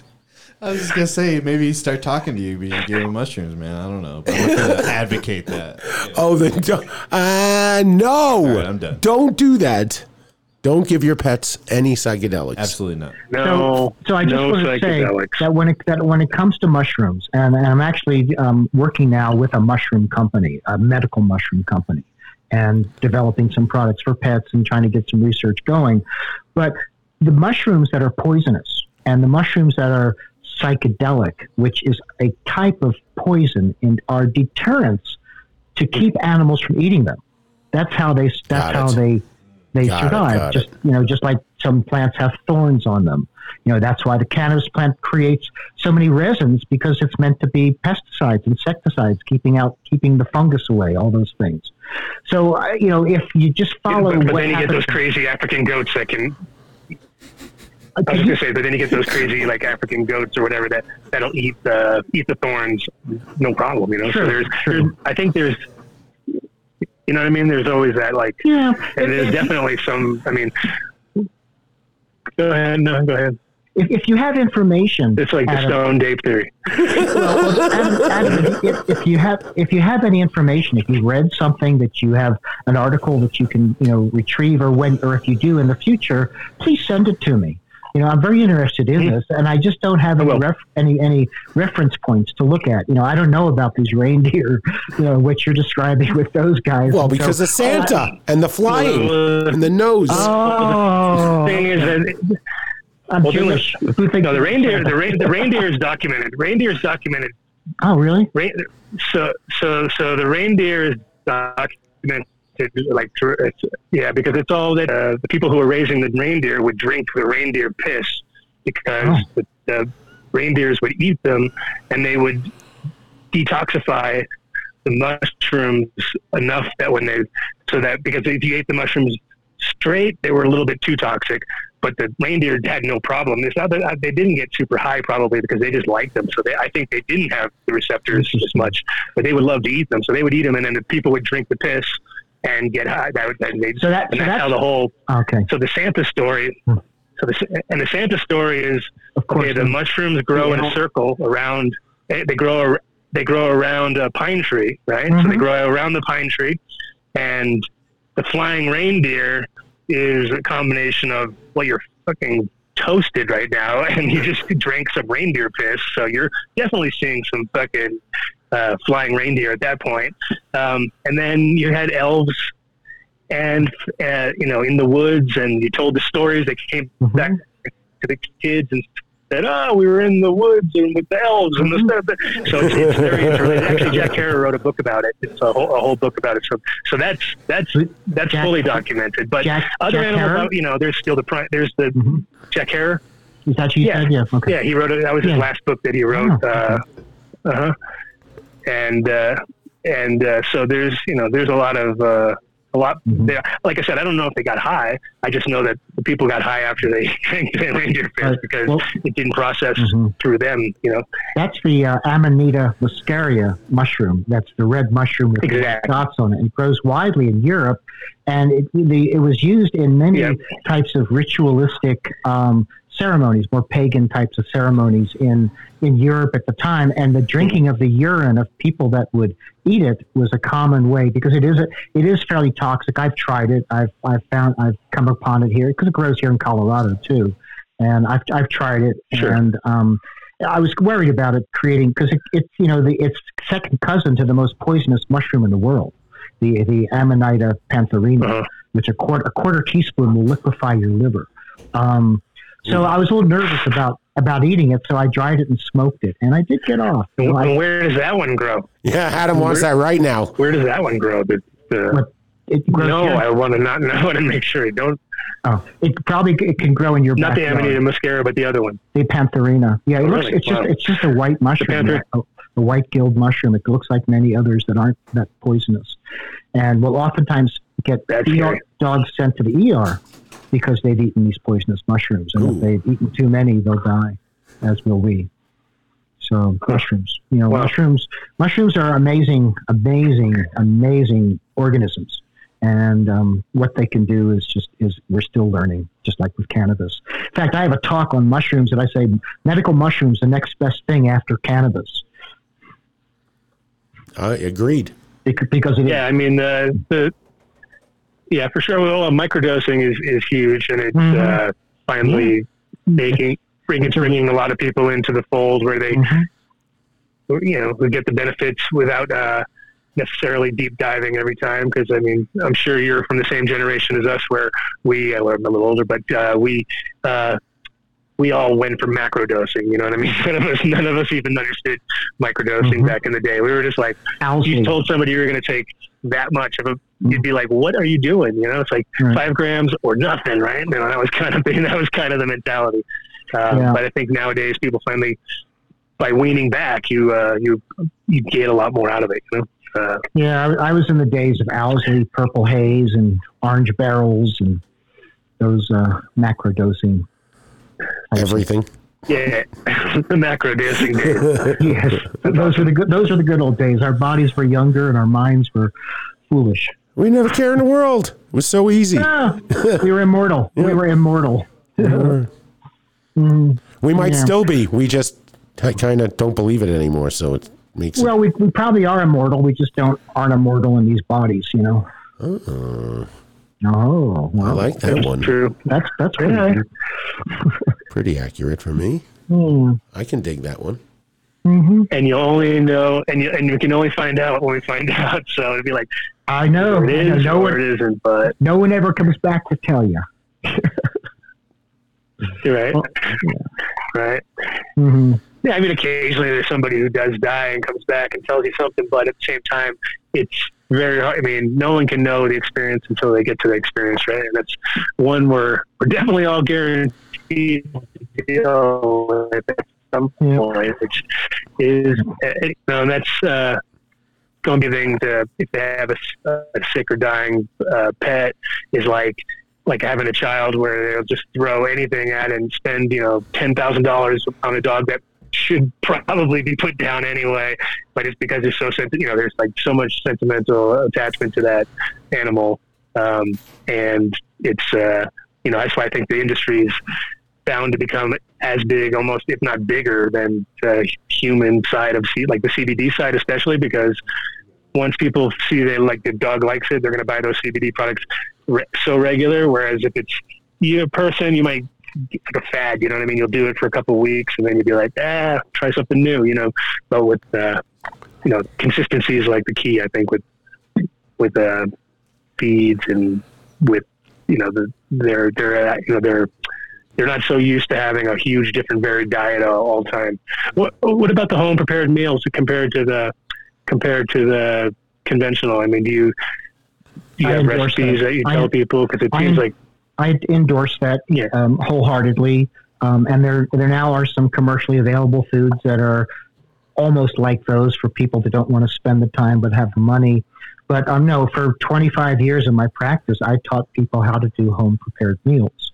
And I think, and if anything, of all the fancy shit I was offering and I've learned, I think diet and good food is the single most important thing you can do. And the commercial foods, the kibble, it is crapola.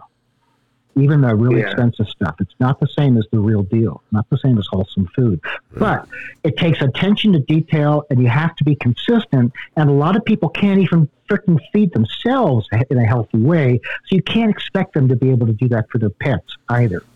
So that's why we have, you know, blended diets, you know, things that they can buy commercially, things they can add, you know, healthy leftovers to their foods. We've got supplements, things like, you know, fish oil and brewer's yeast and spirulina and things like that we can add to the food to help increase their nutrition, so they don't have to, you know, do the homemade diets, which still are the best, but not everybody has the ability to do that. The time, the money, the attention to detail, you know. Yeah, no, it's, I think, what do you think about, like, for instance, you know, they sell now the kind of logs that are in the fridge, and you kind of slice them up, and they seem a little more semi-real compared to... This is what I was referring to. There are... Either canned or... Yeah, no, yeah. There's some better offerings now on the market. That's what we feed our dogs. Yeah, either they're raw or they've been cooked, and either way, they're still wholesome food, and I think that's the key to healthy eating. Now, some dogs don't do well on mm-hmm. but most do. I would imagine. What about? I mean, so many people are guilty of. Well, I don't know if it's guilty or not. I was going to ask you. What about table scraps? Like because everybody's. I mean, like my mom's dog. In his later years, just all of a sudden, he's just like chow hound. He's ready to eat everything off anybody's plate. But in general, is it good for him, or do you think, or what is you know, let's say the danger of food more than anything? Well, you shouldn't feed them. Well, I think, you know, table scraps, if it's healthy food and it's fed in the right proportions, can be a good enhancement to you know, bland, you know, kibble, dry food, but it has to be it has to be done in the proper way. Otherwise, the animal will get overnutrition in certain things and undernutrition in other things, and maybe gain weight. And weight is the single biggest factor that determines length of life, quite frankly. And the thinner the dog is, and the less and if the leaner they're kept, the longer they live. Period. We've got a study that actually proves that in labs. One group of labs, I let them eat as much as they wanted, and the other group of labs, they decreased their calorie intake by 25%, and the dogs with the reduced calories lived 2 years longer on average. I mean, that's significant, you know. And if you're a lab lover like myself, they just don't live long enough, you know. So does that apply to co-hosts too? It could. Okay. As long as you're not lifting your leg, you know. All right. But I think table scraps, it depends again on what the people themselves are eating. You know, if so many households don't eat very healthy food, it's already processed. It's just, you know, it's not balanced, high in carbohydrates and fats and sugars and lower in protein and vegetables things that count. But no, I think it's possible. That's what I did when I was in practice. You know, I would try to find programs that I could suggest to the pet parents that I knew they could do. I mean, because there's some very complicated homemade diet approaches that I think just don't get done. You know, they might get done at first, but, you know, over months and months, forget it, you know. It's not hard to do. I trained my 13-year-old daughter when she was 13. She's 17 now and won't do this at all. But I trained her to prepare the homemade food for our dogs, because we feed our dogs homemade every night. Now, either it's and whoever doesn't feed the dogs is preparing dinner for the people, you know. And then my wife and I trade off. We have a cat. We feed the cat birds. We buy quail from a game producer that have been they're dead and frozen, and we skin it. We skin the feathers off, and we just put it down. And the cat eats the entire bird. We don't feed them. We don't feed the cat kibble. We don't feed the cat so cool. Cat food. It's called the prey diet, and it's the natural diet of cats, and it's not something everybody's going to do. But my last three cats that were fed that lived to be in 19, 20, and 21, which are pretty good ages for a cat. Wow, very good age for a cat. Yeah, I just somehow my I have a 9-year-old son, and he had to. He finally, I think, the other day. Fed the dog because he had to cut the thing, and it was like too much for him to deal with. If I told him he had to pull feathers off of a bird, he would freak out, you know. So I think that you have to be dedicated for that one. My 17-year-old daughter, who screams at the sight of a spider, petitioned us for a long time to get this kitten. After our three cats passed away, we finally got it for her, but told her that she's going to have to feed it the right way.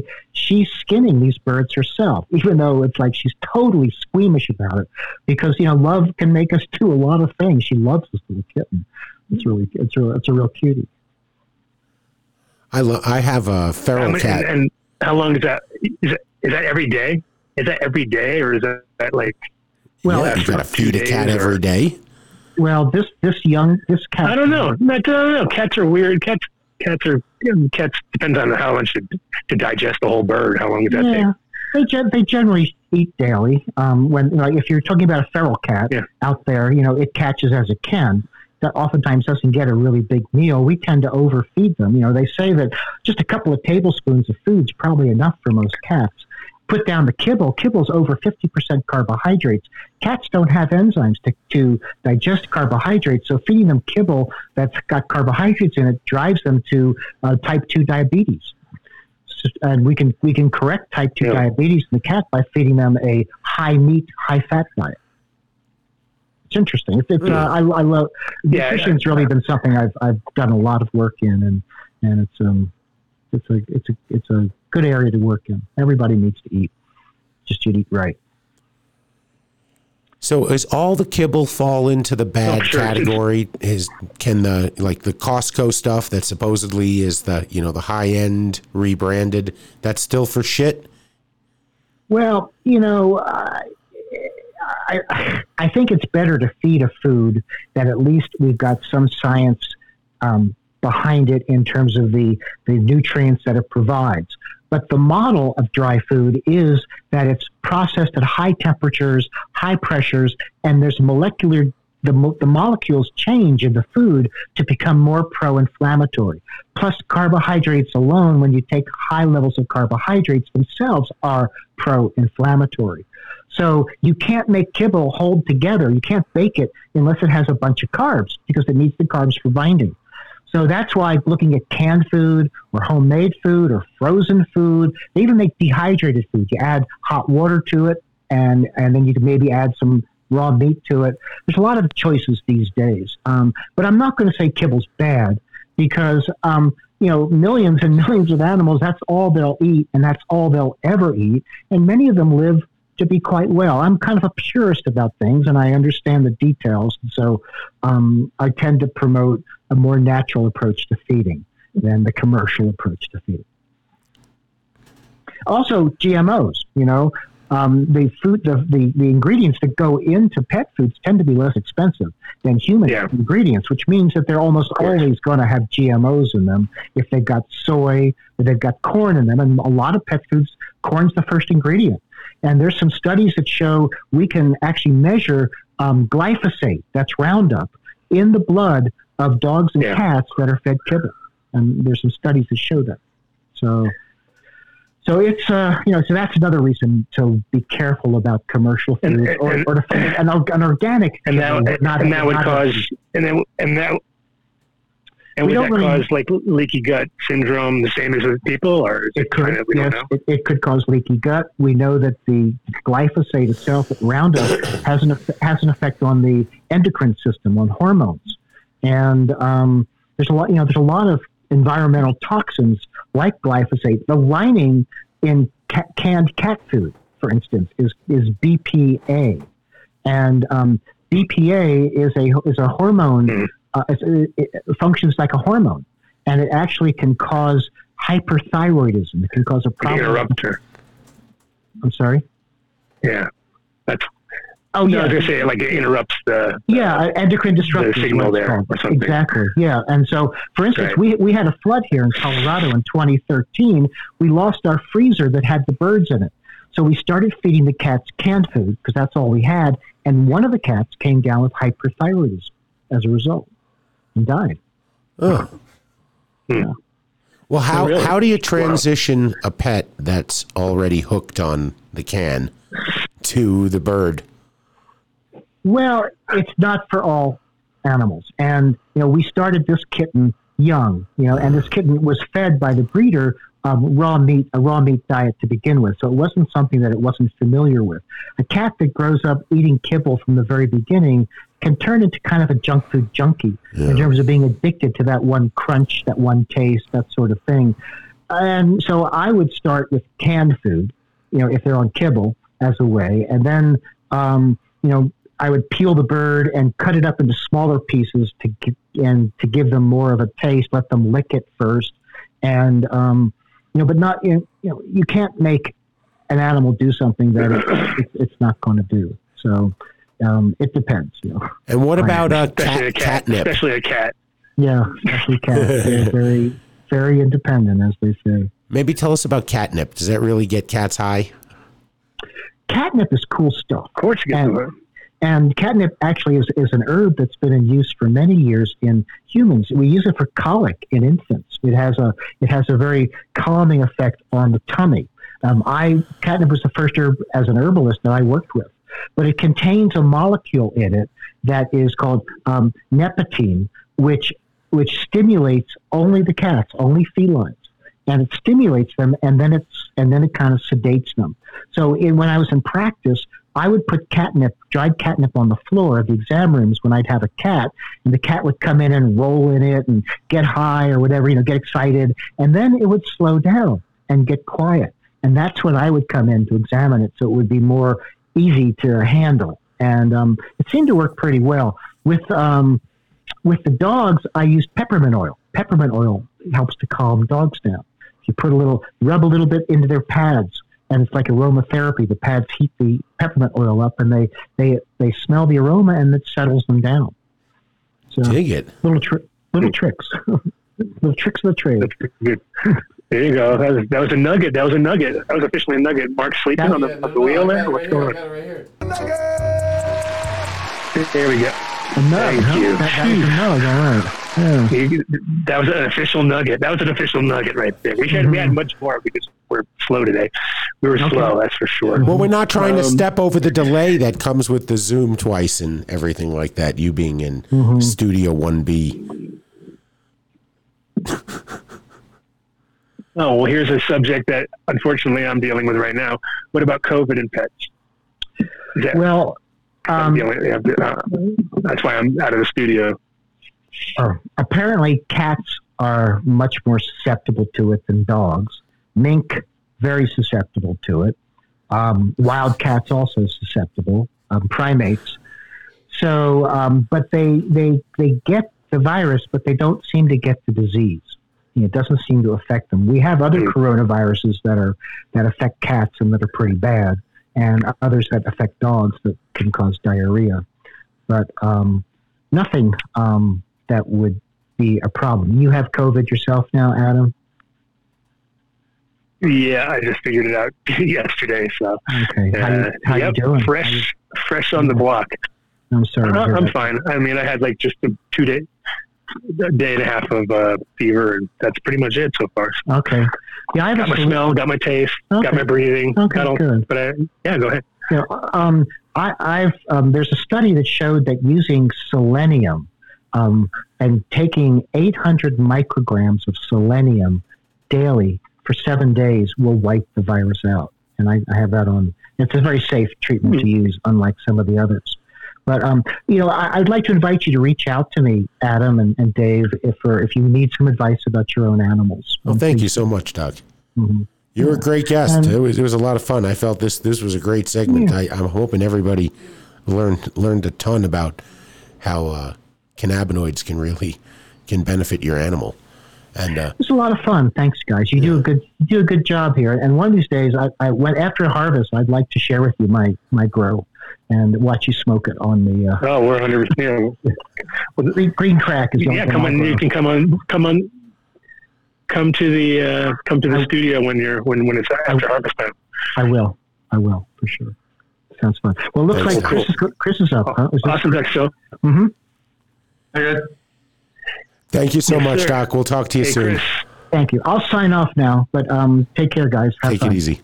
Hey, thanks for your time. Hey, thanks. Hey, have a good day. You too. Bye-bye. Thanks. We can always tell how old people are by how long they take to hit the exit or end call. Oh, stop. That's it. It takes me a while, man. Chris, welcome to the show. How's it going, guys? Thank you. Thanks for having me. Good. Just chilling. Got a little better angle on you this time. Yeah, sorry about that. I did not mean to even log on. I was just making sure I had the link in the right spot. It's okay. It is not the first time that happened. It's par for the course, you know what I mean? Yeah. Too many things going on at once. All the time. So. And then you throw time zones in there and they get all whacked up.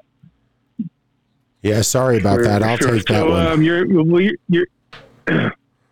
You're based in Arizona, right? Yes. Yeah. What area? Which part? We're in Phoenix. Oh, you're in Phoenix. Nice. Yeah, we're in the hot desert. It's all I can say is hot. Yeah, so tell me about Hempful Farms and how it all started and a little background on that. Yeah, that's a long, drawn-out story. I don't know if you have enough time, but we started an edible. Okay, well, just give us a encapsulated for us. Yeah, no problem. I started an edible company in 2010 out here called Zonka Bars. I had been doing the caregiver network stuff here because we passed medical in 10, but we didn't get a dispensary until 2013.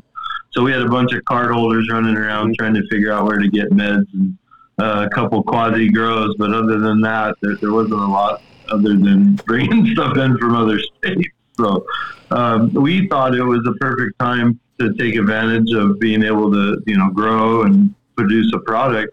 And it went well for a couple of years, and then we got rated for it. I was looking at over 100 years for candy bars, and it was really dumb. They just tried to make a media case out of it. But while I was fighting my case, almost 3.5 years, you kind of, you know, you go through all these desperations and feelings of how am I going to take care of my family? And we converted all of our products that we did from cannabis and Zonka and converted it to hemp. And within a matter of 6 months, we had opened up Arizona's first hemp-infused restaurant and retail store. And the pet line came because I had a dog that got sick, and my 6-year-old son happened to be in the raid when all the trouble happened. He had gone through some PTSD. He didn't want to go back to public school. Everything scared him. But he found a lot of solace in making YouTube videos. Even at that little age, he would run around and sing songs to the dog and video himself. Well, one day he made a dog treat out of a cookie. He just took an Oreo or a chocolate chip cookie dough, shaped it into a dog bone, and tried to poke a hole in it. And I'm like, what are you doing? And he goes, well, I want to make biscuits for the dog so he'll feel better. And I said, well, they can't be chocolate chip. We can't do that one. But we could do a cookie. I said, but what's the hole for? And he said, well, we can put tincture in there. We can put his medicine, his capsules in there. I was like, what? And flash forward, 10 years now? We have 4 retail stores. And out of 60 products that we make, my top 8 are pet products. Right. Yeah, so that's what I was saying earlier on the show is people are way more consistent about buying a product that works for their dog than themselves. You know what I mean? Because people are just lame like that. They're like, hey, it worked, but fuck, there's a new flavor on the block. You know what I mean? But if you're with your dog and your dog likes the product and it works, then you're probably pretty much got a customer for life there. You know, I've watched customers leave their kid in the car and bring their dog in for a treat. Like, wow.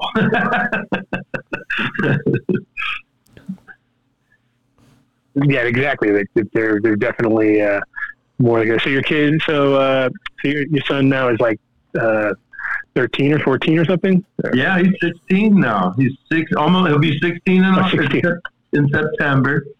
He's the director of research and development. I never want to make a dog treat again. No. He's totally over it. His hard work thing sucks for him. No, he has created a few more product lines. He's so in love with helping dogs and being a part of it. I think we created a monster now. Yeah, that's awesome.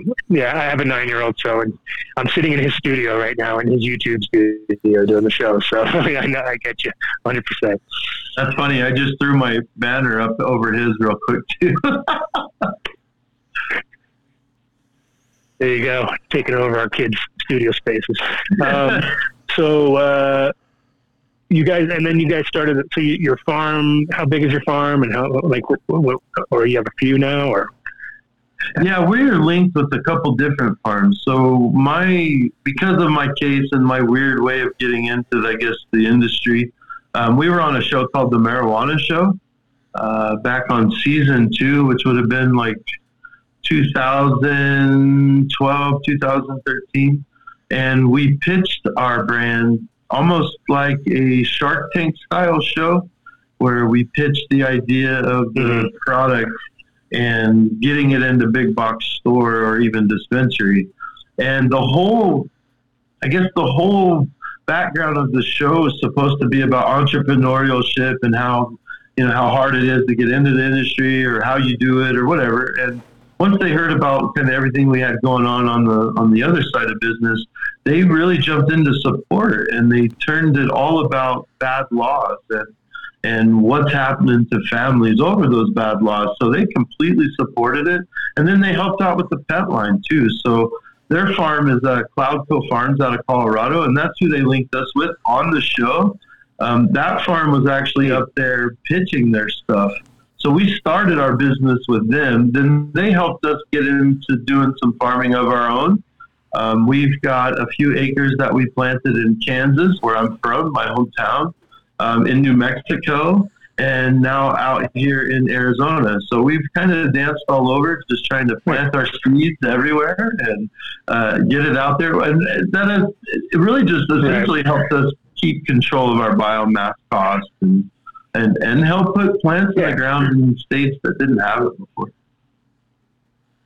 Well, yeah, I was going to say, like, I'm sure for you to do it in Kansas must have been like big smile seeing that grow there, because there's very little. I mean, how much hemp is really grown in Kansas at the moment? You know, now there's quite a bit. They've got good farms. They've got a great department that's actually really open to it.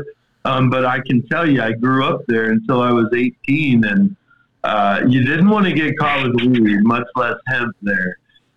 You get the same sentence regardless. So to see it, you know, taking baby steps and now growing plants there, and just to be a small part of that was for my family, it was life changing, really.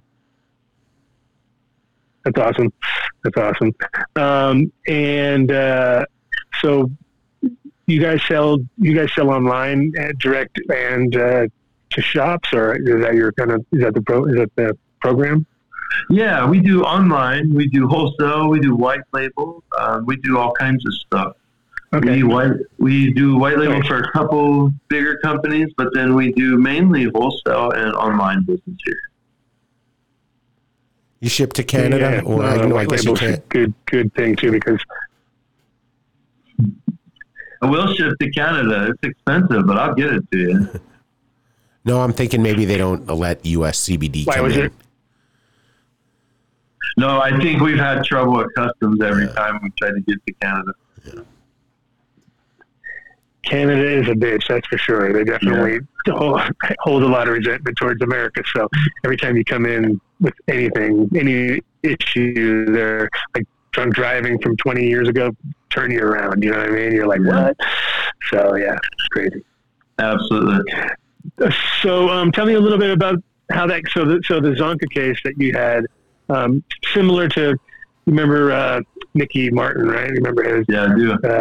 Rest in peace, Mickey Martin.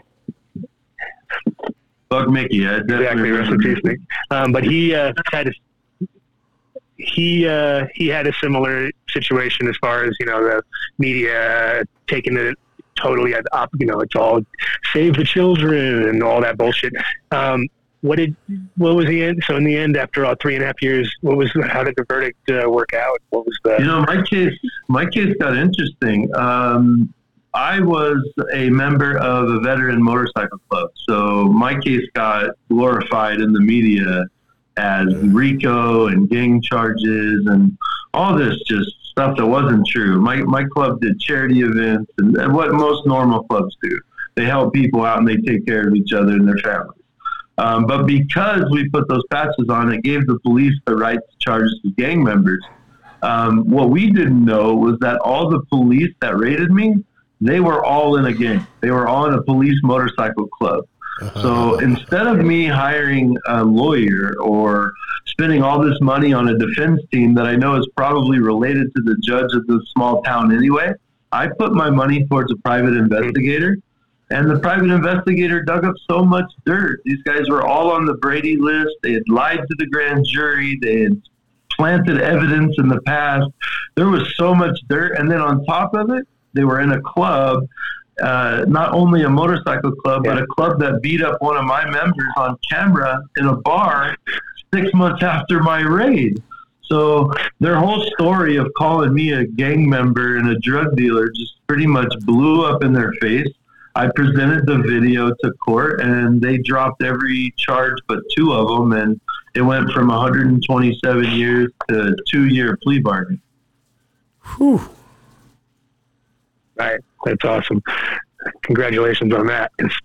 That's, you know, you get RICO involved, you get a RICO act or something, you're done. You know what I mean? So, yeah.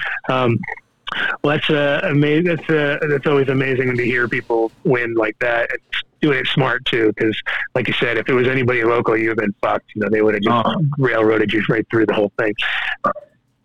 The only thing that saved me was the private investigator. That was really the only thing that saved the case, and the fact that we weren't doing anything wrong. The fact that it was a really crappy law. It didn't have. We were making chocolates. We made candy. We made edibles. Yeah. I didn't do anything different than anyone's done for years, but I was charged with 13 narcotics charges. Like, you know, that's just how they tried to do it. Luckily, we got the attention of the public. We had great groups like Freedom Grow Forever and Human Solution and, you know, all kinds of activists that came and helped us out. And I produced a book and a movie. There's a documentary out on Amazon Prime right now called Haters Make Me Famous. And I only called it that because nobody knew who we were. I mean, we were just small family making edibles out of their personal grow. And next thing I know, I'm on the front page of the Munchie Syndicate Theater. Oh, that's so fucked. So it's on Netflix now. It's on Netflix right now. Not on Netflix yet. We are on Amazon Prime. We're on Tubi and Plex. Amazon, sorry. Yeah, we're trying. If we get enough reviews and enough people keep seeing it and liking it and sharing it, then hopefully we'll hit some more platforms. And what's the name of it again so Mark can put it up when he's done rolling his joint? Oh, yeah. Yeah, it's called Haters Make Me Famous. Haters. And it's produced by GCM Media. They're a local group out here in Arizona. They did a great job. They produced my book.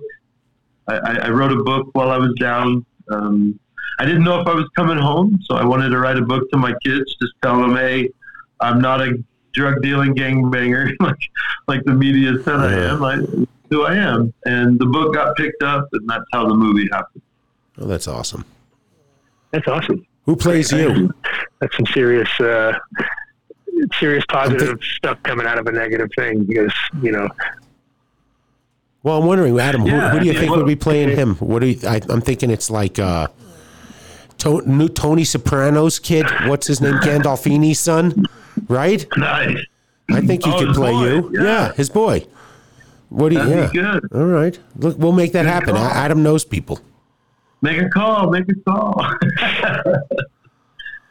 Oh, there we go. We have it up on the show at the moment. Haters Make Me Famous. There should be a trailer up there. I think they even did a trailer. The quality's great. I've watched worse quality stuff on Netflix, so they did a great job. And we tried not to make it a poor me story or screw the cops. I wasn't trying to be a blame game. I just wanted people to pay attention to how bad these laws are written and how easily you can get caught up in it. That's awesome. Right.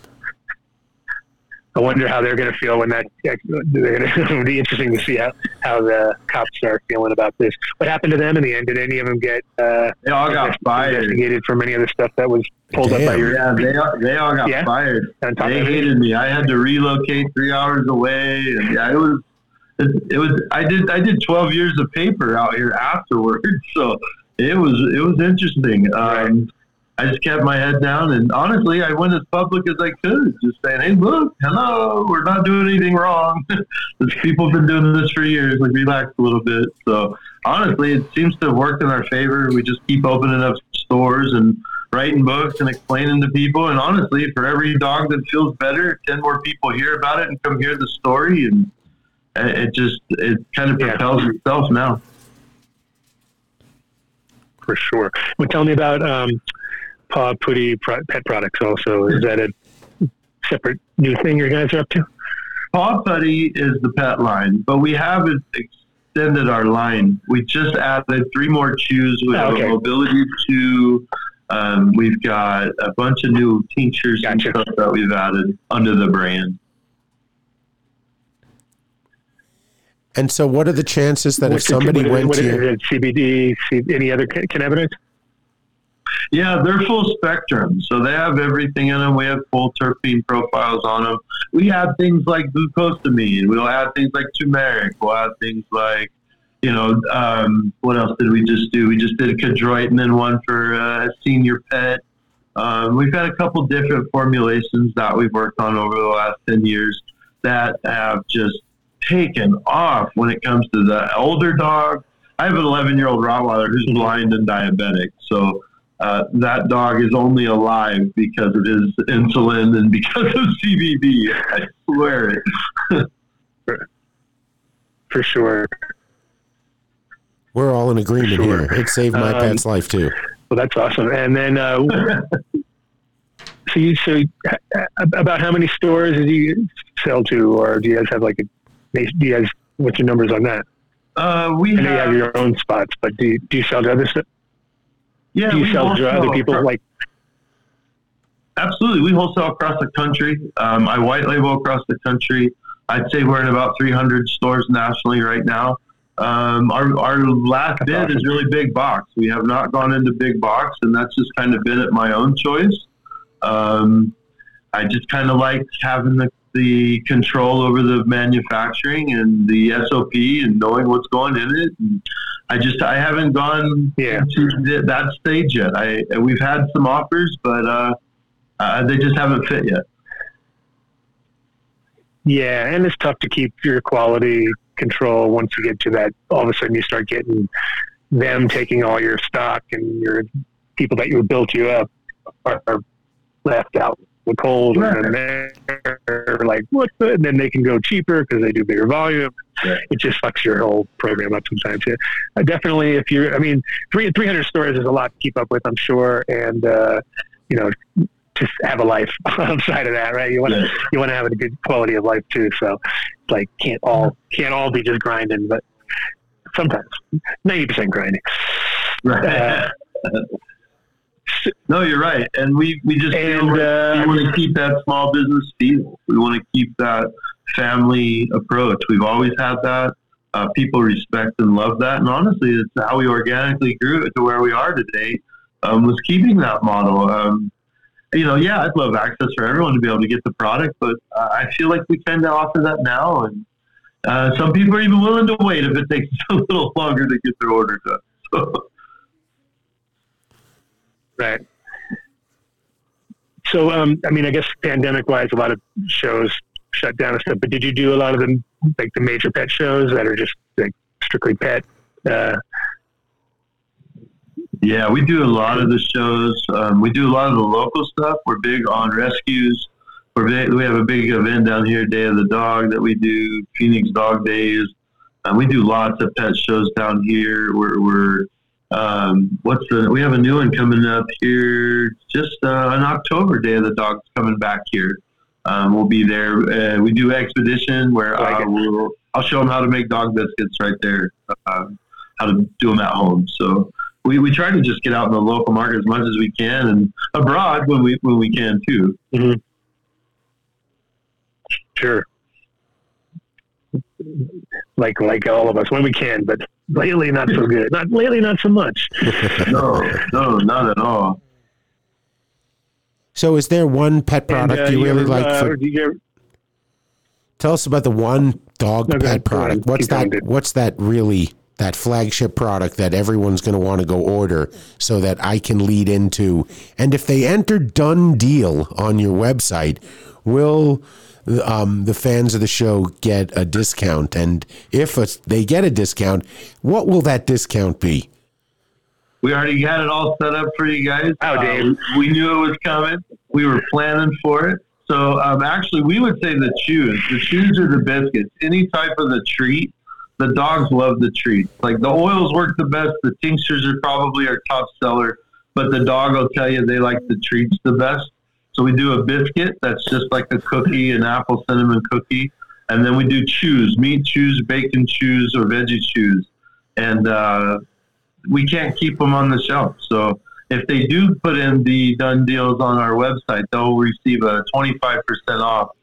Oh, see, if Mark were sitting at the board right now, he'd be hitting buttons because this would be in a very important time for the producer to hit something like that. Oh, that's he just showed up. He was in the living room smoking a joint with Katie, and terrible. Yeah, terrible production value. 25% off. Mr. Done Deal. 25, but only 20 for Mark. That's right? That's the biggest fish shit. Only 20 for Mark. Yeah. Wow. Yeah. What's Tommy going to do when he hears that somebody matched his Done Deal? Do you think he'll go 30%? I don't know. Yeah, it's tough. We'll get him up there. Done Deal. That's awesome. We'll have Done Deal envy. There you go. Done Deal. Oh, that's awesome. What's the website again, so Mark can put it up on the board, since he's really fallen behind? Exactly. Go to hempfulfarms.com. Hempfulfarms.com. Hempfulfarms.com and look up the pet section. Oh, there's thousands going there right now. Mark just might crash your server. Yes, server crash. Yep. No, it's great. I'll be here all weekend making dog treats now. Sweet. I want that to happen. What about cats? We do cat treats too. We have cat oils. What about cat oils? Hippopotamus? I will feed it to anything. Well, we do have somebody in the chat gang that has a hippopotamus. So hey, we'll just make a really big. A lot of CBDs. That's a lot of CBDs. 300 pounds a day, he said. Throw it. I'll just make him a sheet cake. Okay, deal. There you go. Oh, we have your website up right now. Oh, awesome. Thank you. What are we looking at there? Oh, chews. Those are all chews. Tincture, oil, calming. Damn. How many SKUs do you have? There's bundles. A ton. We just added, like, I think 8 more SKUs or 10 more SKUs to the pet line. You know, so I think now we're about 60. So I wanted this to be, I didn't want to influence anyone coming on the show. So I went on LinkedIn. I have a pretty good following out there, or connections. And I put out to the community. I said, listen, we really want to do a show on CBD pets and wellness and products. And instantly the first comment in there was, you got to get in touch with Hempful Farms. So, oh, wow. So it worked out really well. And it was the first doctor that was recommended to us was right on before you. So, I think I'm batting okay. Mark's going to give me a bonus in my, we don't get a bonus today because Adam's not here in the studio to give us our herb to take home. So, and Mark's giving me the finger. There's nobody else here to scold him. I just see it. He's getting away with it. Adam's not here. Adam would normally go do that more, but he's not here, so he can't encourage him. It's off the rails. Yeah, off the rails. 25% off. Come on, that's awesome. We found out some pretty good news about our Paw Puddy line here in Arizona, but that we've been added to Banfield and their list of providers for their pet hospitals. And we didn't even have a meeting. We had no idea. We had a customer come in last week and had their script print out from Banfield, and we were the number one store listed on their resource list as a referral shop, which I mentioned that because 9 years ago when all this started, we couldn't get a veterinarian to back us. We got called snake oil salesmen, and you can't fix dogs with that. And it was amazing. And now, 9 years later, we're the number one referred product line for Banfield hospitals here in Arizona. Oh man, that would be something where Mark would push buttons. So you're like success story. No. Mark's sleeping on the wheel. What are you talking about? That's amazing. That's really amazing. Thank you so much. There you go. There it is. Now we're talking. Now it is.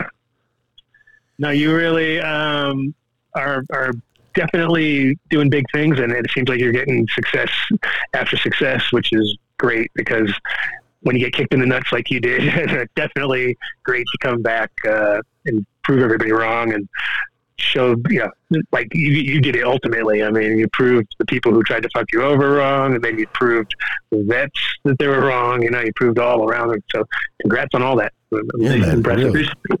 We have a great team here, and my family's phenomenal. I couldn't have done it without them. Chris, are you managing all your own cultivation? Or is it just... No. Okay. Currently, I'm not. I was managing a grow for a partner here, and you know how those stories always go. Someone doesn't get the good end of the deal. Yeah. I built it. We know that story. Yeah, I built it, brought my team and the whole jazz, and walked out with nothing. That's how it goes. Do you? I got to imagine you have enough clout right now. Story of our lives. I got to imagine you have enough clout when you're buying on the market that can you influence the grower or sort of recommend to them the strains they grow that produce cannabinoids that are more receptive with terpene profile for pets? And if so, what gear is that? We talk about that quite a bit. And without getting a verbal response, it makes it a lot tougher. You have to be a lot more keen to what's going on in the animal and what's happening. And honestly, I've had to partner with these vets on a lot of situations because I'm not a doctor.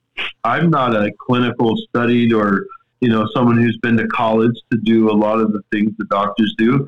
But we also know plant medicine just based on what we've done for 26 years at home and how we've helped each other and ourselves. So terpenes to me are probably 50% of what we do versus just plant strain. It's different with hemp for me just because we're still learning so much more about hemp strains than cannabis, and not all dogs respond to cannabis at all. So I don't use a lot of THC product or THC content with pets at all.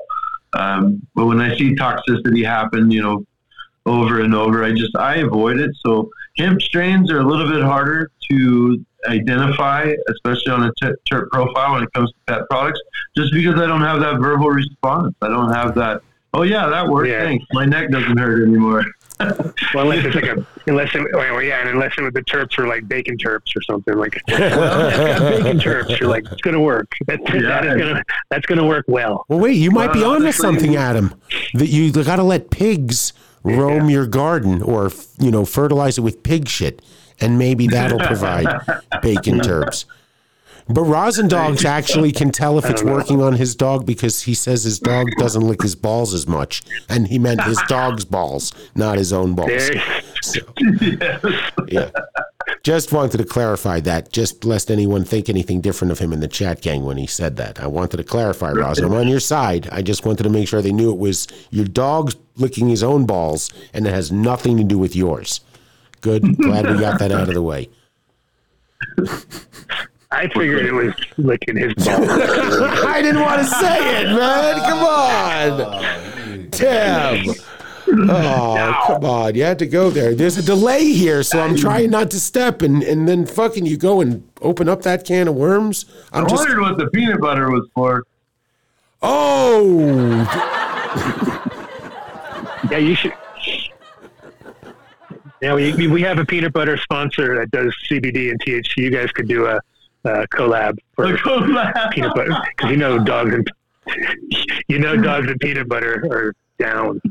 Yeah, but I'm hearing, and I'm hoping it's bullshit, that peanut butter is not, the best for dogs that we always thought. And I'm not stopping until somebody shows me some veterinary clinical paper. We only thought it was fun to watch, right?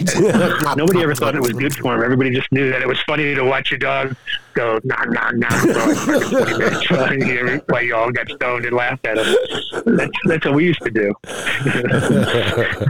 See, now you're gonna make me go home and mess with my blind diabetic Rottweiler. No, yeah. Well, listen, blind diabetic Rottweiler, you can let him have as much fun as he wants.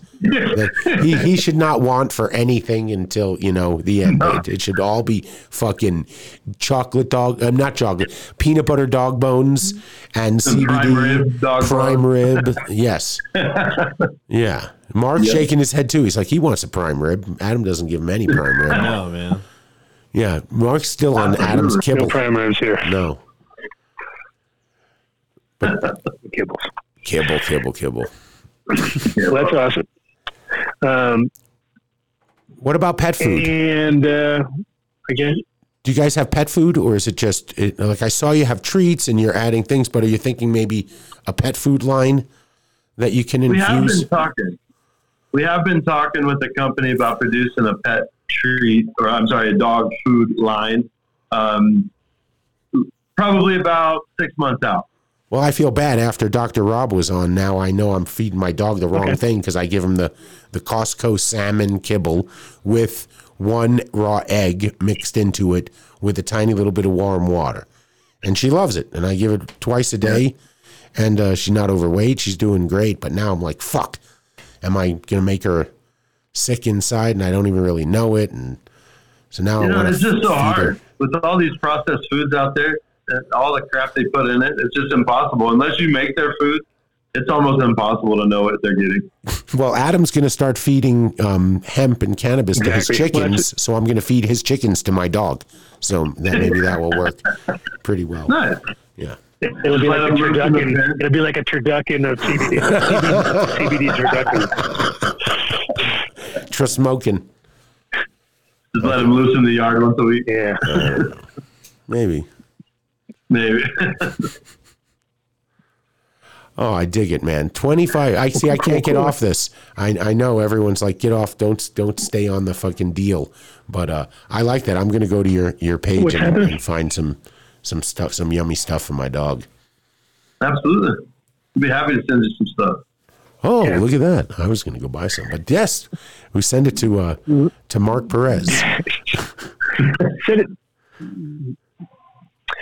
Done deal. Nuts. That's great. Done deal. There we go. Cool. I think we got to still do our sponsor shout outs at the end of the show and stuff. So I think we're going to let you go, but it's been awesome. I'm super impressed on all the things you've done and how you've turned and how you, I mean, I can tell you've been someone forever, which is like a lot of people who listen to the show, but not everybody can turn it around like that. So yeah. Congrats, because that's fucking an amazing feat. And I just want to point out, we haven't had a guest on the show that's had a beard longer than Adam's in a long, long time. And I know we can't really see him because of the bad connection, but he's got beard envy. I'm pretty sure of that. Aww. So, no, mine's more fluffy. Mine goes out. He's got a streamlined job there. I had to you can tell he takes care of. I don't take care of mine as well. I was looking like Charles Manson. I had to chop that shit down. This is all prison. I don't know what the hell this is. It happens to the best of us. Right. That's where it starts to go. The only thing I really wanted to say is if you guys get a chance to check out our nonprofit, we did found a nonprofit when I was in prison called ZonkaMiles.org. Okay.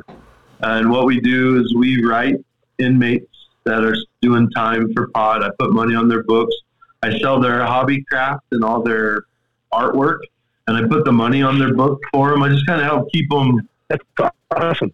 Can you say the website again? Say the website again. Zonka Miles. Zonka, Z-O-N-K-A, just like my edible brand, Zonka Miles, M-I-L-E-S .org. Got it. Shout out to Miles Felipe. Weed should taste good. Thank you. That's awesome because you really, things like that always, create so much more positive things for yourself, and that's probably part of your success right there. You know what I mean? Just give back whenever you can, because or pay forward is even better. You know what I mean? That's always best. So, but good job on that, and we'll definitely check that out. Hopefully we'll cross paths soon enough.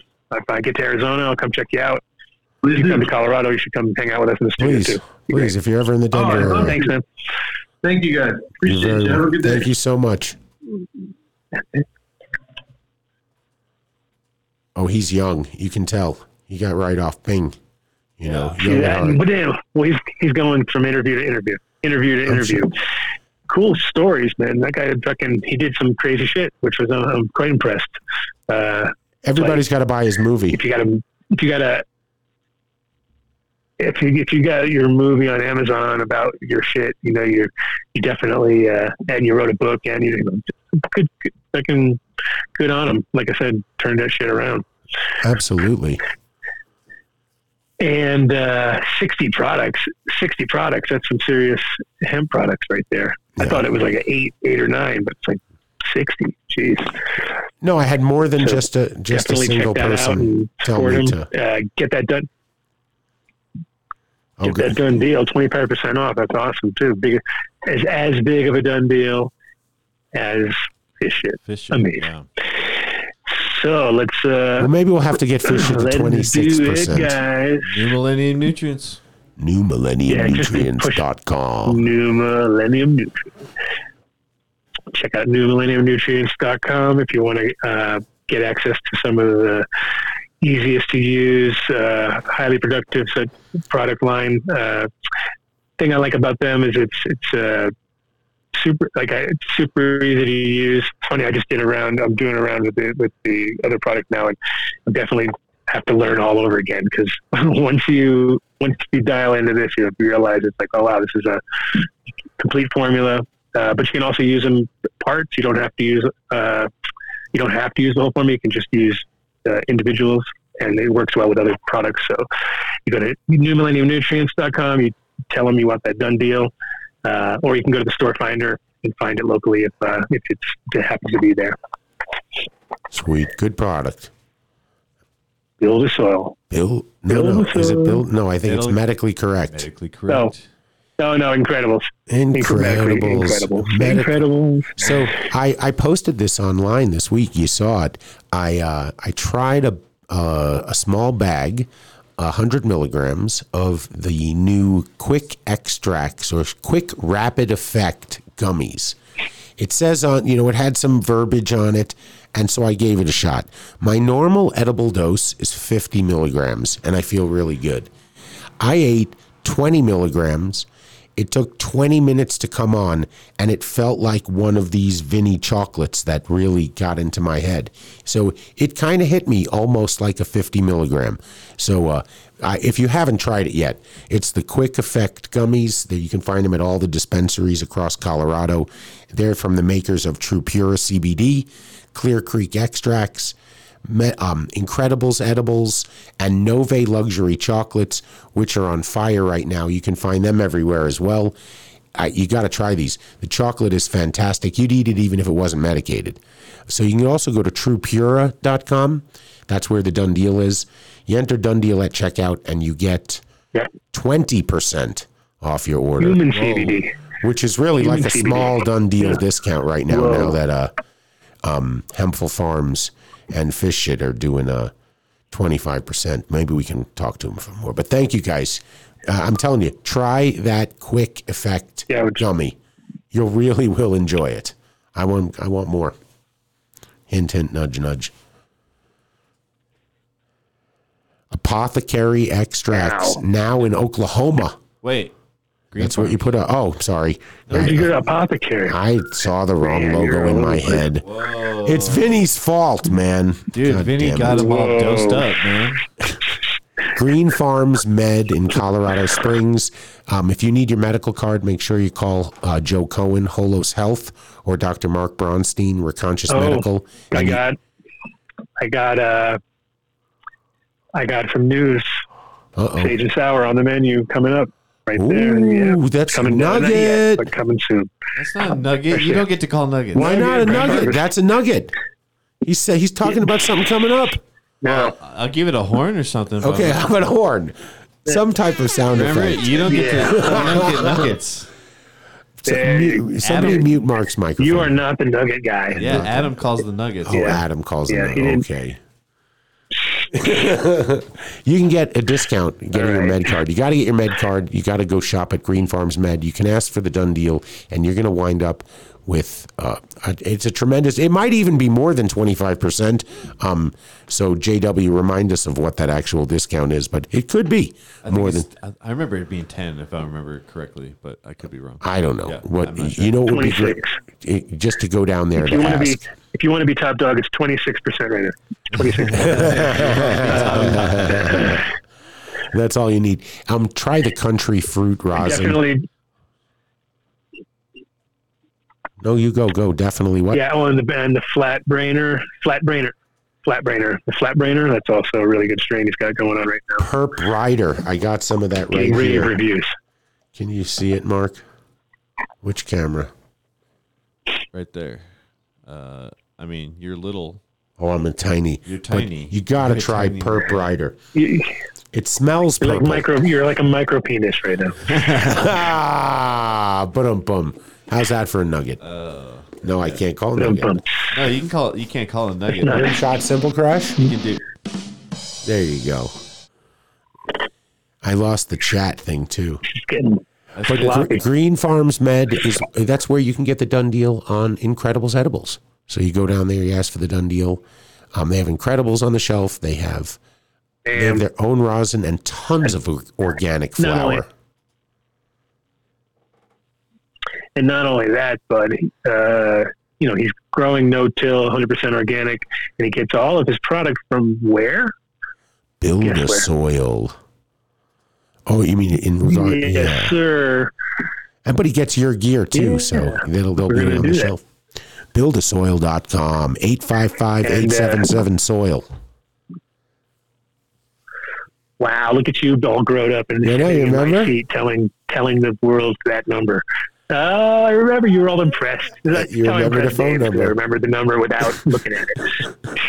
And he was like, wow, pretty impressive. I was like, I got skills, man. I got skills. And now you're you're there. Impressive. You're there, young grasshopper. I'm here. So, if you go to buildasoil.com, and check out their product line, you'll notice that it is unlike any other grow shop or company that you see out there, because he's only specializing in the best of the best in organic inputs and IPM products, and they're all vetted and all done, tested by his own crew in-house. They do test side-by-sides, educational grows, Jeremy's a wealth of knowledge. You can go to a couple of our old shows. He's been on the show plenty of times. Haven't had him on the show for a long ass time, but he's so busy. That's why. But in general, build.com, if you want the best in organic inputs like that. Yeah. What's going on now? What are we doing? OzoCoffee.com. They sponsored our whole trip, man. We made Ozo the whole trip, and it was really good. Oh, you brought Ozo on the road? Yeah, exactly. Yep. Nice. Did you have it instant, or you actually poured over and made yourself coffee? We brought a coffee maker with us. Good for you. Yeah. Mark's hooked. Remember when years ago, he didn't even drink coffee. He'd be like, I don't drink coffee. I don't need it. He'd just have a Coke. And I'll probably go back to that. Pepsi. I just drink Pepsi. Oh, yeah. You drink Pepsi? That's poison. What? Pepsi, Coke, all that crap. Don't drink that shit. OzoCoffee.com. They gave us some great flavors, which I gave to Adam. Sorry, Mark. You really have to go to their website and take a look. They have a lot of new single strains going on. Go back to that one. I just tried that one. Kabingo honey process. I tried. I'm a big fan of the Mocha Java. I wish I knew what bean that was. That's my favorite. Yeah, too. That's I really like that one. And then they have these Burundi, right? The Burundi. Keep going down. You got to get on the subscription, like Rosendogs. Do like Rosendogs, okay? Get that dry process. Don't be like you. Yeah. Exactly. Get a hippo and be like subscription to Ozo Coffee. Yeah. We like Rosenberg. Absolutely. But yeah, their Ozo Coffee is also roasted in-house here in Colorado. So beans come in green, get roasted on site. You know, it's about as hipster as you can get, pretty much, right? It's like straight up proper hipster. Artesian hipster amazing, proper. Amazing quality. Proper. Exactly. If we were only in Seattle, it's in Boulder, so it's not as good. It's good too. So, but yeah, awesome product. And we had him on the show also at one point. So you can go back and listen to that. Get the background on the coffee on that episode if you want. Cool. And now, thank you guys. Tresor. Barcelona. There we go. €30 off. Barcelona. You get a free membership if you mention the done deal. So super great deal. Unfortunately, it's in Barcelona, and most of us can't get there at this point in time. But soon come, and if you happen to be there, if you're living in Barcelona or you were there visiting, definitely stop by. Ask for the done deal, get the free entry, and get yourself some super high quality cannabis, hash, coffee, vibes. Petey's super cool. They have the great art, some of the best in street art, adorning the entire place. So it's definitely a good spot to go check out if you're in Barcelona. You had a great frozen. What are you laughing at? I was laughing at your frozen picture on there. It was like this. You were like. It was just frozen. So we still heard you, but it was a frozen photo. You'll have to go back and watch it on tape. Yeah. Thank you, Petey. I will. Tresor, Barcelona. What's next? Tresor. Now Apothecary. Yeah. Yeah, Dave. It's now. It's not Green Farms. Way off. I was like two or three off. Adam missed on some good batters this week. We got some. Oh, yeah. Yeah, sorry. We have to smoke banana. Oh, I got some bangers. Yeah. Honey banana, grape cola. Oh, yeah, grape cola. Yeah. And I got two grape colas. Yeah, there you go. See? Yeah. Oh, you must have got the good. What did you get? You got the good stuff. You have super sweetie, fruity, tooty. I hooked up Team Warped. Oh, you're such a nice guy. I'm a nice guy. Because you were so high and had to eat a second chocolate. Well, he gave me a little. Yeah, he gave me a little. I still have half of a chocolate bar here. Look at him slurring. Apothecary Extracts, Apothecary Farms. They have three locations, one in Denver, one in Pueblo, and one in Colorado Springs. Now you're sounding like, you guys are starting to sound like me. It's possible. Mark sounds like me at the fucking cathedral. You mean when you forgot that we ate 50 milligrams of Canyon Poppet? Yeah. And you told the story about how high you get when you forget that you took edibles, and it was actually happening to you in that moment, and nobody was grasping the reality of that. I know. Look, I got to tell you something. The irony of it all. I tried Apothecary's, I guess they're BHO pens. Oh, okay, yeah. They're really fucking good, man. Yeah. I mean, really, really good. Yep. I mean, smooth and potent, and they're all strain specific, which is fantastic. They're at a good price point. They're not these like gastronomic prices for those like other pens. You know what I mean? They're like, how much are they? They're what? The pens at Apothecary? Yeah. They range between 25 and 30. That's a deal. Yeah. That's a done deal. And think if you ask for the done deal, we you know what? We need to talk to Brent, see if we can expand the done deal on like maybe change it up a little bit, get the pens included, get some rosins included. But they're crushing it. They're everywhere right now in Oklahoma. I'm seeing their Instagram feed right now. Feedback is amazing. Like he said when he was on the show last, they're in about 200 dispensaries here in Colorado, plus their 3 flagship stores. And I've had the pleasure of going into their store recently, and they've got like 60, 80 strains you can choose from. Batter, ambrosia.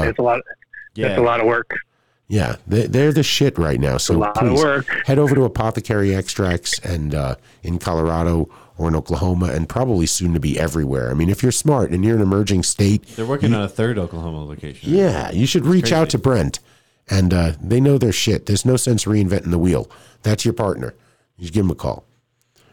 Thank you, guys. What's next? Vinny put opium in the chocolates. They don't? Oh, Vinny put opium in the chocolates. Who said that? Don't say that. Mike Denver. Well, look what I got right here. Papa's Select. Oh, yeah. Bam. It is. Oh, look at Monkey. I saved mine. In fact, when I say saved it, I mean I put it in the fridge and forgot it was in there. Mark, you could have had it. Mark could have had a whole. I know. You guys could have linked me up. You could have told me that I was going to be around there. Mark could have fucking scored. Why didn't you go? I mean, you drove past it. What? No, there's 2. You made 2 mistakes. You drove past it, and then you told us about it. It was like 7 in the morning or something like that. You should have waited. Yeah.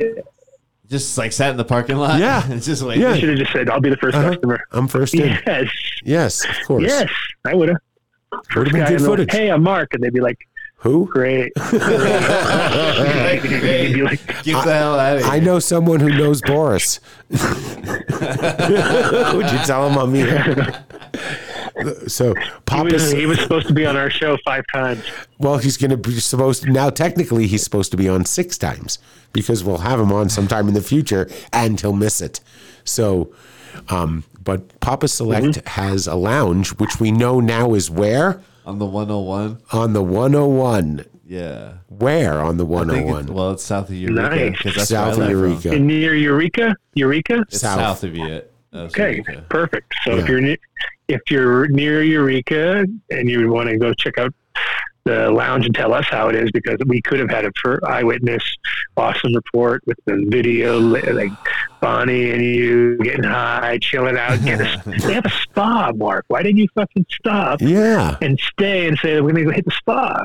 Oh, God, you messed up. He might not be telling us all of the story. He might have said, I would like to stop there, Bonnie. We need to wait in the parking lot 3 hours. And Bonnie went, no, we will not. We must drive. And he listened because he didn't want to die. Yeah, I forgot about the spa. I would you know. That's okay. The spa didn't open till noon. Oh. So you'd have been there a while. It's 7 o'clock. I see. Papa Select makes amazing. This is, God, I can't even read it. Monkey Berries, premium live rosin. Very tasty. Very tasty and very aromatic, even after being in my refrigerator for 3 months. Yeah. I mean, really aromatic. Like at first, it was all clear, and then it was all like that. Yeah, now because I fucked it up, right? Well, no. That's just how it goes. That's what you're trying to say? It's older. Anyway. But it's really good. It's matured. Yeah. Yeah. Thank you, Boris. You buttered it out, basically. I buttered it out. Yeah, look at you. You're the butterer. You fucking Dave buttered it up. Fucking Dave. Speaking of butter. Num Nuts. No segue. Oh. Fucking Mark. Earning the edibles must be wearing off. Hold on. I get a horn. Oh, he gave himself a horn. Yeah, I'm a horn. So I sent you the list of dispensaries where you can find Num Nuts THC, Mark. Do you still have that? Because I sent it to you ahead of time so that you would have it. Yeah, I have it. And so instead of us going, they're in 2 or 3, we go, you know what? They're in like 25 dispensaries, medical dispensaries in Colorado. So you can go to Num Nuts. THC. What about the CBD, though? That's sold through their mail. It's sold through their mail order. So you go to numbnutsco.com and you shop right there, and it gets mailed to you. Ooh, anywhere I got it right here, dude. Zen Gold's Foco, Zen Gold's Lion, Peaceful Choice, Rhino Supply, Boulder Wellness, Peaceful Choice. Oh wait, you just copied a bunch of the same ones. Reefer Madness. They're probably in different cities. Cannabicare, Grow Life. Why don't you just tell us how many there are? Weedery Palisade, Standing Akimbo, Higher Grade. He's already doing it. Let him go. Right. Oh, he's quieter. He's getting quieter like me.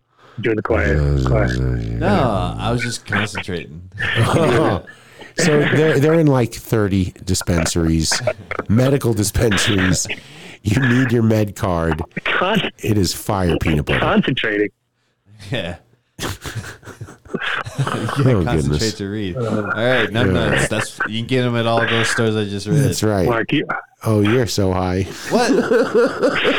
What? Have a bagel. A cup of coffee or something. You just said you can get them all at the stuff I just read. You didn't need to make. Stop it. You guys are crazy. Wow. Give yourself a horn, Mark. Oh, well, Dave was going to bring me an Ozo, and then he didn't. So I drank it. Yeah, good job, dude. Anyways. On to 14 or Boulder, probably where he drank his Ozo. Cocksucker. In the parking lot at... Cocksucker! Dude. 14 or Boulder. 14orBoulder.com. Yeah, tell us about it. Place your pre-order online. Show up. Just flash your ID. Come in and pick up your bag. In and out. Ba-bing. Their flower is amazing. The rosin is fantastic. They use Apothecary to make their ambrosia. They have amazing rosin and live resin pods. Whoa, look at that. I got the horn there. Wow. They're doing some spectacular things. They probably have 30 strains available right now. Give them a try. If you live in Boulder, you really want to try 14er. It is top shelf. And yes, one of the strains has my face on it. How many tops are there? It's 20 tops. And it's really good strain. You should try it. It's the Truth by Deadhead OG. Has my face on it. There's also going to be a new one coming out called Super Dave, which is DJC by GMO. So I'm very honored and humbled. I really love these guys. Head over to Mapleton and 30th, between 30th and 28th, right near the YMCA ball fields. And while there is no discount there, the discount is just knowing they exist. So go in and tell them you heard about it on the Adam Dunn Show. Yeah. Oh, Fish Shit. Yeah. Great product, man. I was wearing their shirt, and people kept thinking I was insulting Fish. So the band, actually. But yes, they're for right now, they are tied for first place. That's a good one, because they got a tie-dye Fish Shit shirt on, right? Right. That's awesome. That is awesome. That is actually awesome. We should get more people wearing those at Fish. Great. Just to see that everyone being all sour. You don't like Fish. Give him a chance. Give him a chance. No, but Fish Shit is a great product. I want to give a chance to Fish Shit because, yeah, super easy to use. Just use like 2 to 3 ml per gallon all the way through the process. Plants respond amazingly, and terpene profiles seem to be higher. It retains everything better. haven't heard of, everybody that tries it loves it. So definitely contact them. Tell them you want that done deal, because 25%, that's fucking huge, and gets delivered to your door. So, yeah, check them out. And don't open it in the car. Playing games or something? What's going on? No, Mark has the chat frozen, so he was laughing, so I wanted to see what he was laughing at. Who's after Fish It? Well, we let's say that we get them excited. Maybe it'll be 26% tomorrow. Oh, yeah, because they want to be top dog. Right, top dog. They just got matched. They got matched. Table stakes. Match the stack. Oh, Terp Wipes. Terp Wipes is so fantastic. It cleaned up Adam's goop all over this area thing here. In fact, the table looks clean for the first time. It's amazing. We love this product. I'm well aware. I'm well aware of my goopiness, so it's usually covered in red every time I'm done. So so Terp Wipes come in handy. I'll use 5 at a time. I'm telling you, in general, it's definitely an awesome product that you want to get a subscription, because it's the kind of thing where you run out. The day you run out, it's like you want to have it already there. You don't want to have to then order it again. And some products you should not get a subscription for, and some you should. And this is definitely one that you should. It's handy as fuck. And it'll clean it, and it cleans everything. And it's ethyl alcohol too, so it's not isopropyl. It's gonna dry your shit out, or fucking, those are all cheap. This is high quality, bigger, thicker pads, all around good. So, you have to go to tell them the website. It said coupon expired, so I'm gonna have to give them a call. So we might have to halt this ad just to make sure the discount still works. But it said $28.99. Somebody confirmed that that's a discount or not. But it's still a great product. You got to use this stuff. Out, but it's an amazing, amazing product. We love it. All right. And cool. So it cleans everything, including Mark's taint. Big Daddies.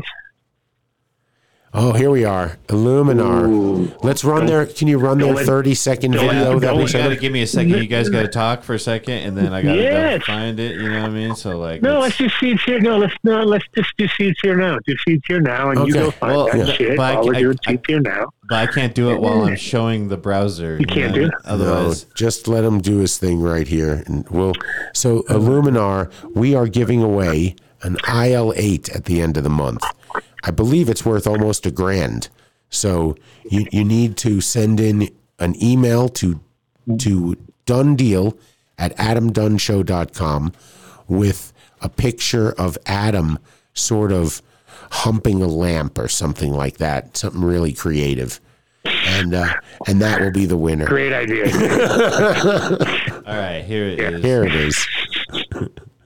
is. Here we go. All right, hold on a second. Holding on. Oh, look at all your porno on the side. Oh, I know.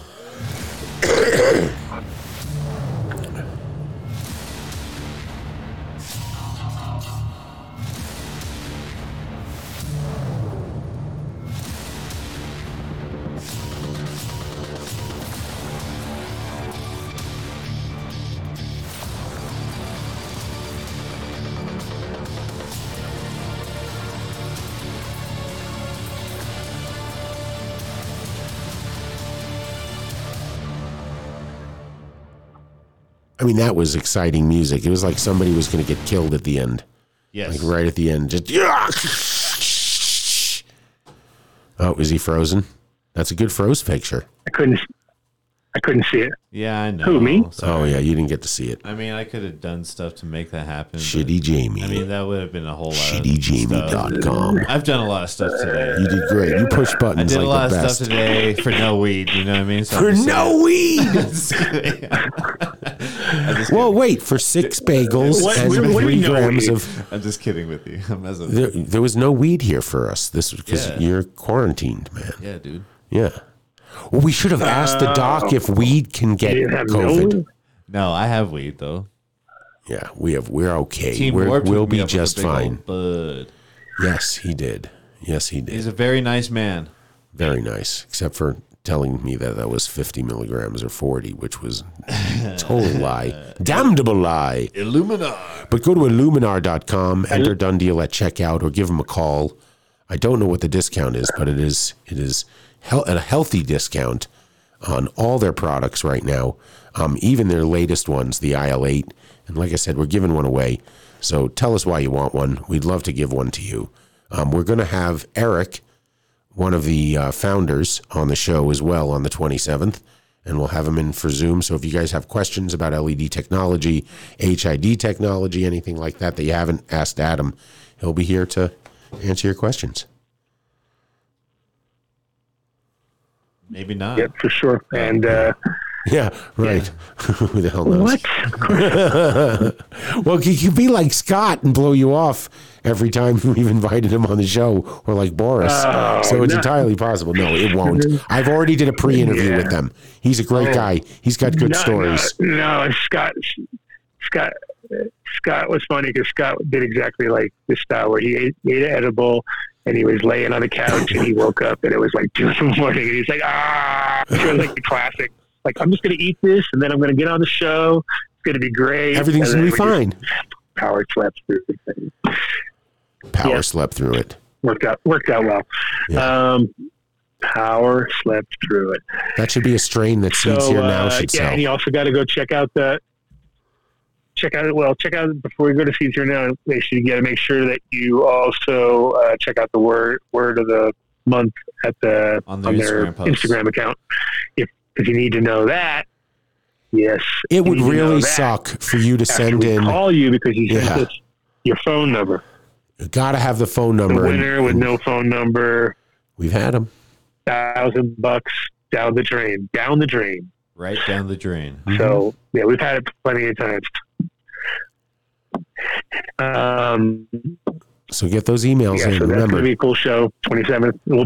That show will be based at Area 420 then. I'll be out of quarantine, let's say, hopefully. We'll see. Did you guys go to last week? Yes. You will not be out of... Hey. What? Did you guys do the lamp last week? Yes. We did the lamp last week. Oh, okay. Yes. You got to send me who it was, dude. You know what I mean? Do you know who it was? Oh, come on, man. Yeah, we do. Who was it? I have it in the email. I'll forward it to you. It's in YouTube, too. Yeah. Obviously. You watch the show. You got to watch all the way to the end like that? Yeah, you do. Oh, damn. SeedsHereNow.com. SeedsHereNow.com. James Bean, man on the scene. He hasn't called in a long time. If he's listening, he should call in right now and tell us what's going on, because he's been all over the place. He's at his birthday. He was down in the Caribbean. He's doing this, doing that. He's got a lot to tell us. He's been very much James Bean, man on the scene episode. A lot of scenes. A lot of growers in his stable. If he doesn't, we'll just talk about him because... Well, I see his Twitter 70 feed. 70 readers and more probably now. Dude. I was going to say, I have literally this fly flying around my fucking head. I managed to catch 3 flies by them sticking to the open container of my fucking thing. So I just land on it, get stuck up long enough that I could grab them and squeeze it. I know. That's gross. So, but it's in the cover, so that's all right. Yeah. Weird. You know? Weird, man. Yep. So there you go. You got to follow. Another use for the sticky lid, but go to Twitter and follow seedsherenow.com, because he's posting several times a day. Most of the time he's posting some special that's coming up or some strain drop that's going to happen that is going to sell out. So go to seedsherenow.com, enter Done Deal at checkout, 10% off. Look at all these breeders. I know. Yeah, an original cookies and cream pack. There. And Adam left his seeds here. We should do some seeds. Digging into the vault. Yeah. Adam left all the seeds here. Yeah, let's give away some Adam seeds. Go ahead. All of them. What do we got here? Mesa Mist. Oh, they're all Mesa Mist. No, there's some more. But go to seedsherenow.com. You can get Top Dog seeds. You can get Capulator. You can get Miles Felipe's Weed Should Taste Good. You can get those massive seeds. I can't wait to see the photos from this year's drop. What? Yeah, Top Dog, of course, and Top Dog, JJ. Yeah, yeah. I didn't hear you. It's a fucking Zoom connection. All the best breeders represented. 100% money back guarantee, or not money back guarantee, but 100% reset. You know, replace the seeds if you have a problem. Yeah. Super customer service. So go to seedsherenow.com, enter done deal. There's get a rewards program. Get your deal on checkout. Earn points and free gear. Sure. Points and gear. There's a whole bunch. There you go. Tell us about that, Mark. Rewards program. Earn points and free gear. Earn points and get free gear, dude. Yeah, man. That's, I mean, what else do you know? I mean, it's pretty simple, man. Hey, shout out to our fearless leader for powering through with the vid out at the farm, man. I thought I had something here, but... yeah. You didn't want to be here tonight anyway. You just scolded Mark many times for just sleeping on the job and eating too many animals. Sloppy. Floppy. He just had a hissy fit, and he said that Vinny can do the show from now on. Vinny's listening. You don't give him that opportunity. He's going to come right in. He did things with the buttons, man, were really cool. And I had to say, no, they're not cool. You suck, because I was trying to stick up for you. That's a done deal. There you go. All right, Hamilton. Yep, he had those. Mark was trying to convince me that Vinny Sucks was trending on Twitter. And I'm like, no, that can't be true. No. SeedsHereNow.com. James Bean, you are the man on the scene, and you should call in the show more, man.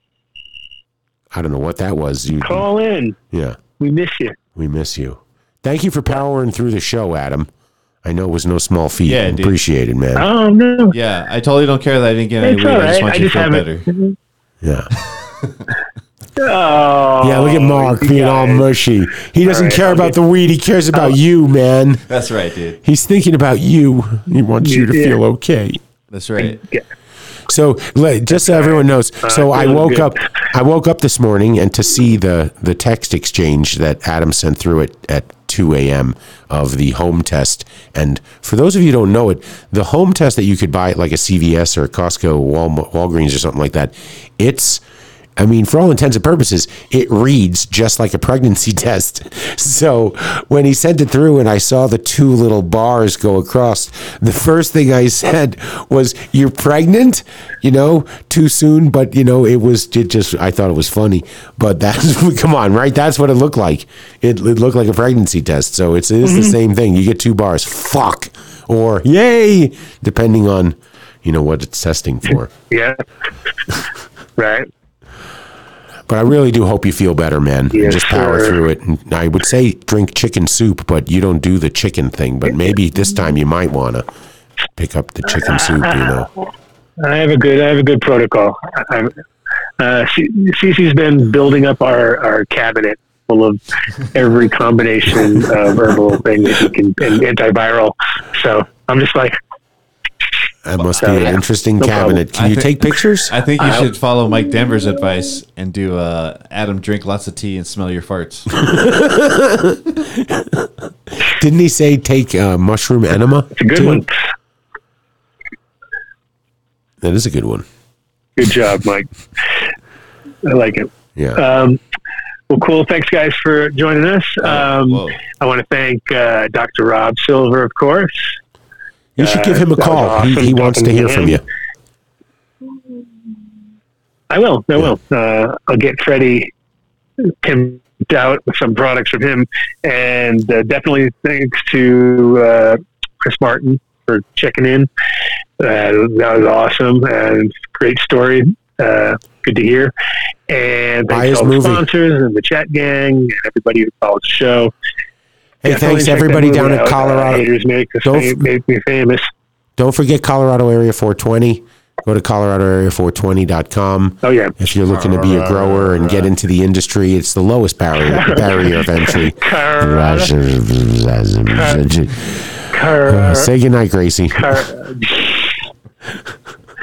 Wow. Yeah, that was pretty bad, too. Floppy. slippy and sloppy around here. But yeah, shout out to Area 420. Enunciate. Mike and crew. Mike actually told me a crazy story because I talked to him yesterday and told, I was talking to him, telling him that I wasn't feeling good, like I might have COVID. And he goes, "Oh, I had that." I was like, and he goes, "One of the guys," he's like, "one of the guys who has a lot there came from Wuhan direct, made the deal, shook hands, and like a couple of days later, he got super sick, and everybody got sick. So he got like the Wuhan fucking direct connection. And I'm like, no fuck around with this whatever we guess shit we got. So yeah, it was the hard one. So yeah, wow. Definitely. Yeah, the Wuhan guy is not invited to the ADSI. It's clear. Yeah, clear. No, he is. He's definitely coming. You already met him. You already saw him. I know. He's coming. I know. So, thanks for everybody for watching. And next week we'll see how it goes next week. I don't know what the fuck's happening, but if we can do it, we'll do it. Right on. We'll do it. Might not be the best quality, and apologize for the quality. No apologies necessary. We put on a show tonight. And you have COVID at home, so don't apologize. You did great, man. Rest up, eat, drink, and eat everything CC gives you, and tell me if you see, we'll see. Visions. And smell your farts. That's farts. Right. Mushroom enemies. Yeah. And smell your farts, exactly. Yeah. And drink your own pee. Peace out, guys. Peace.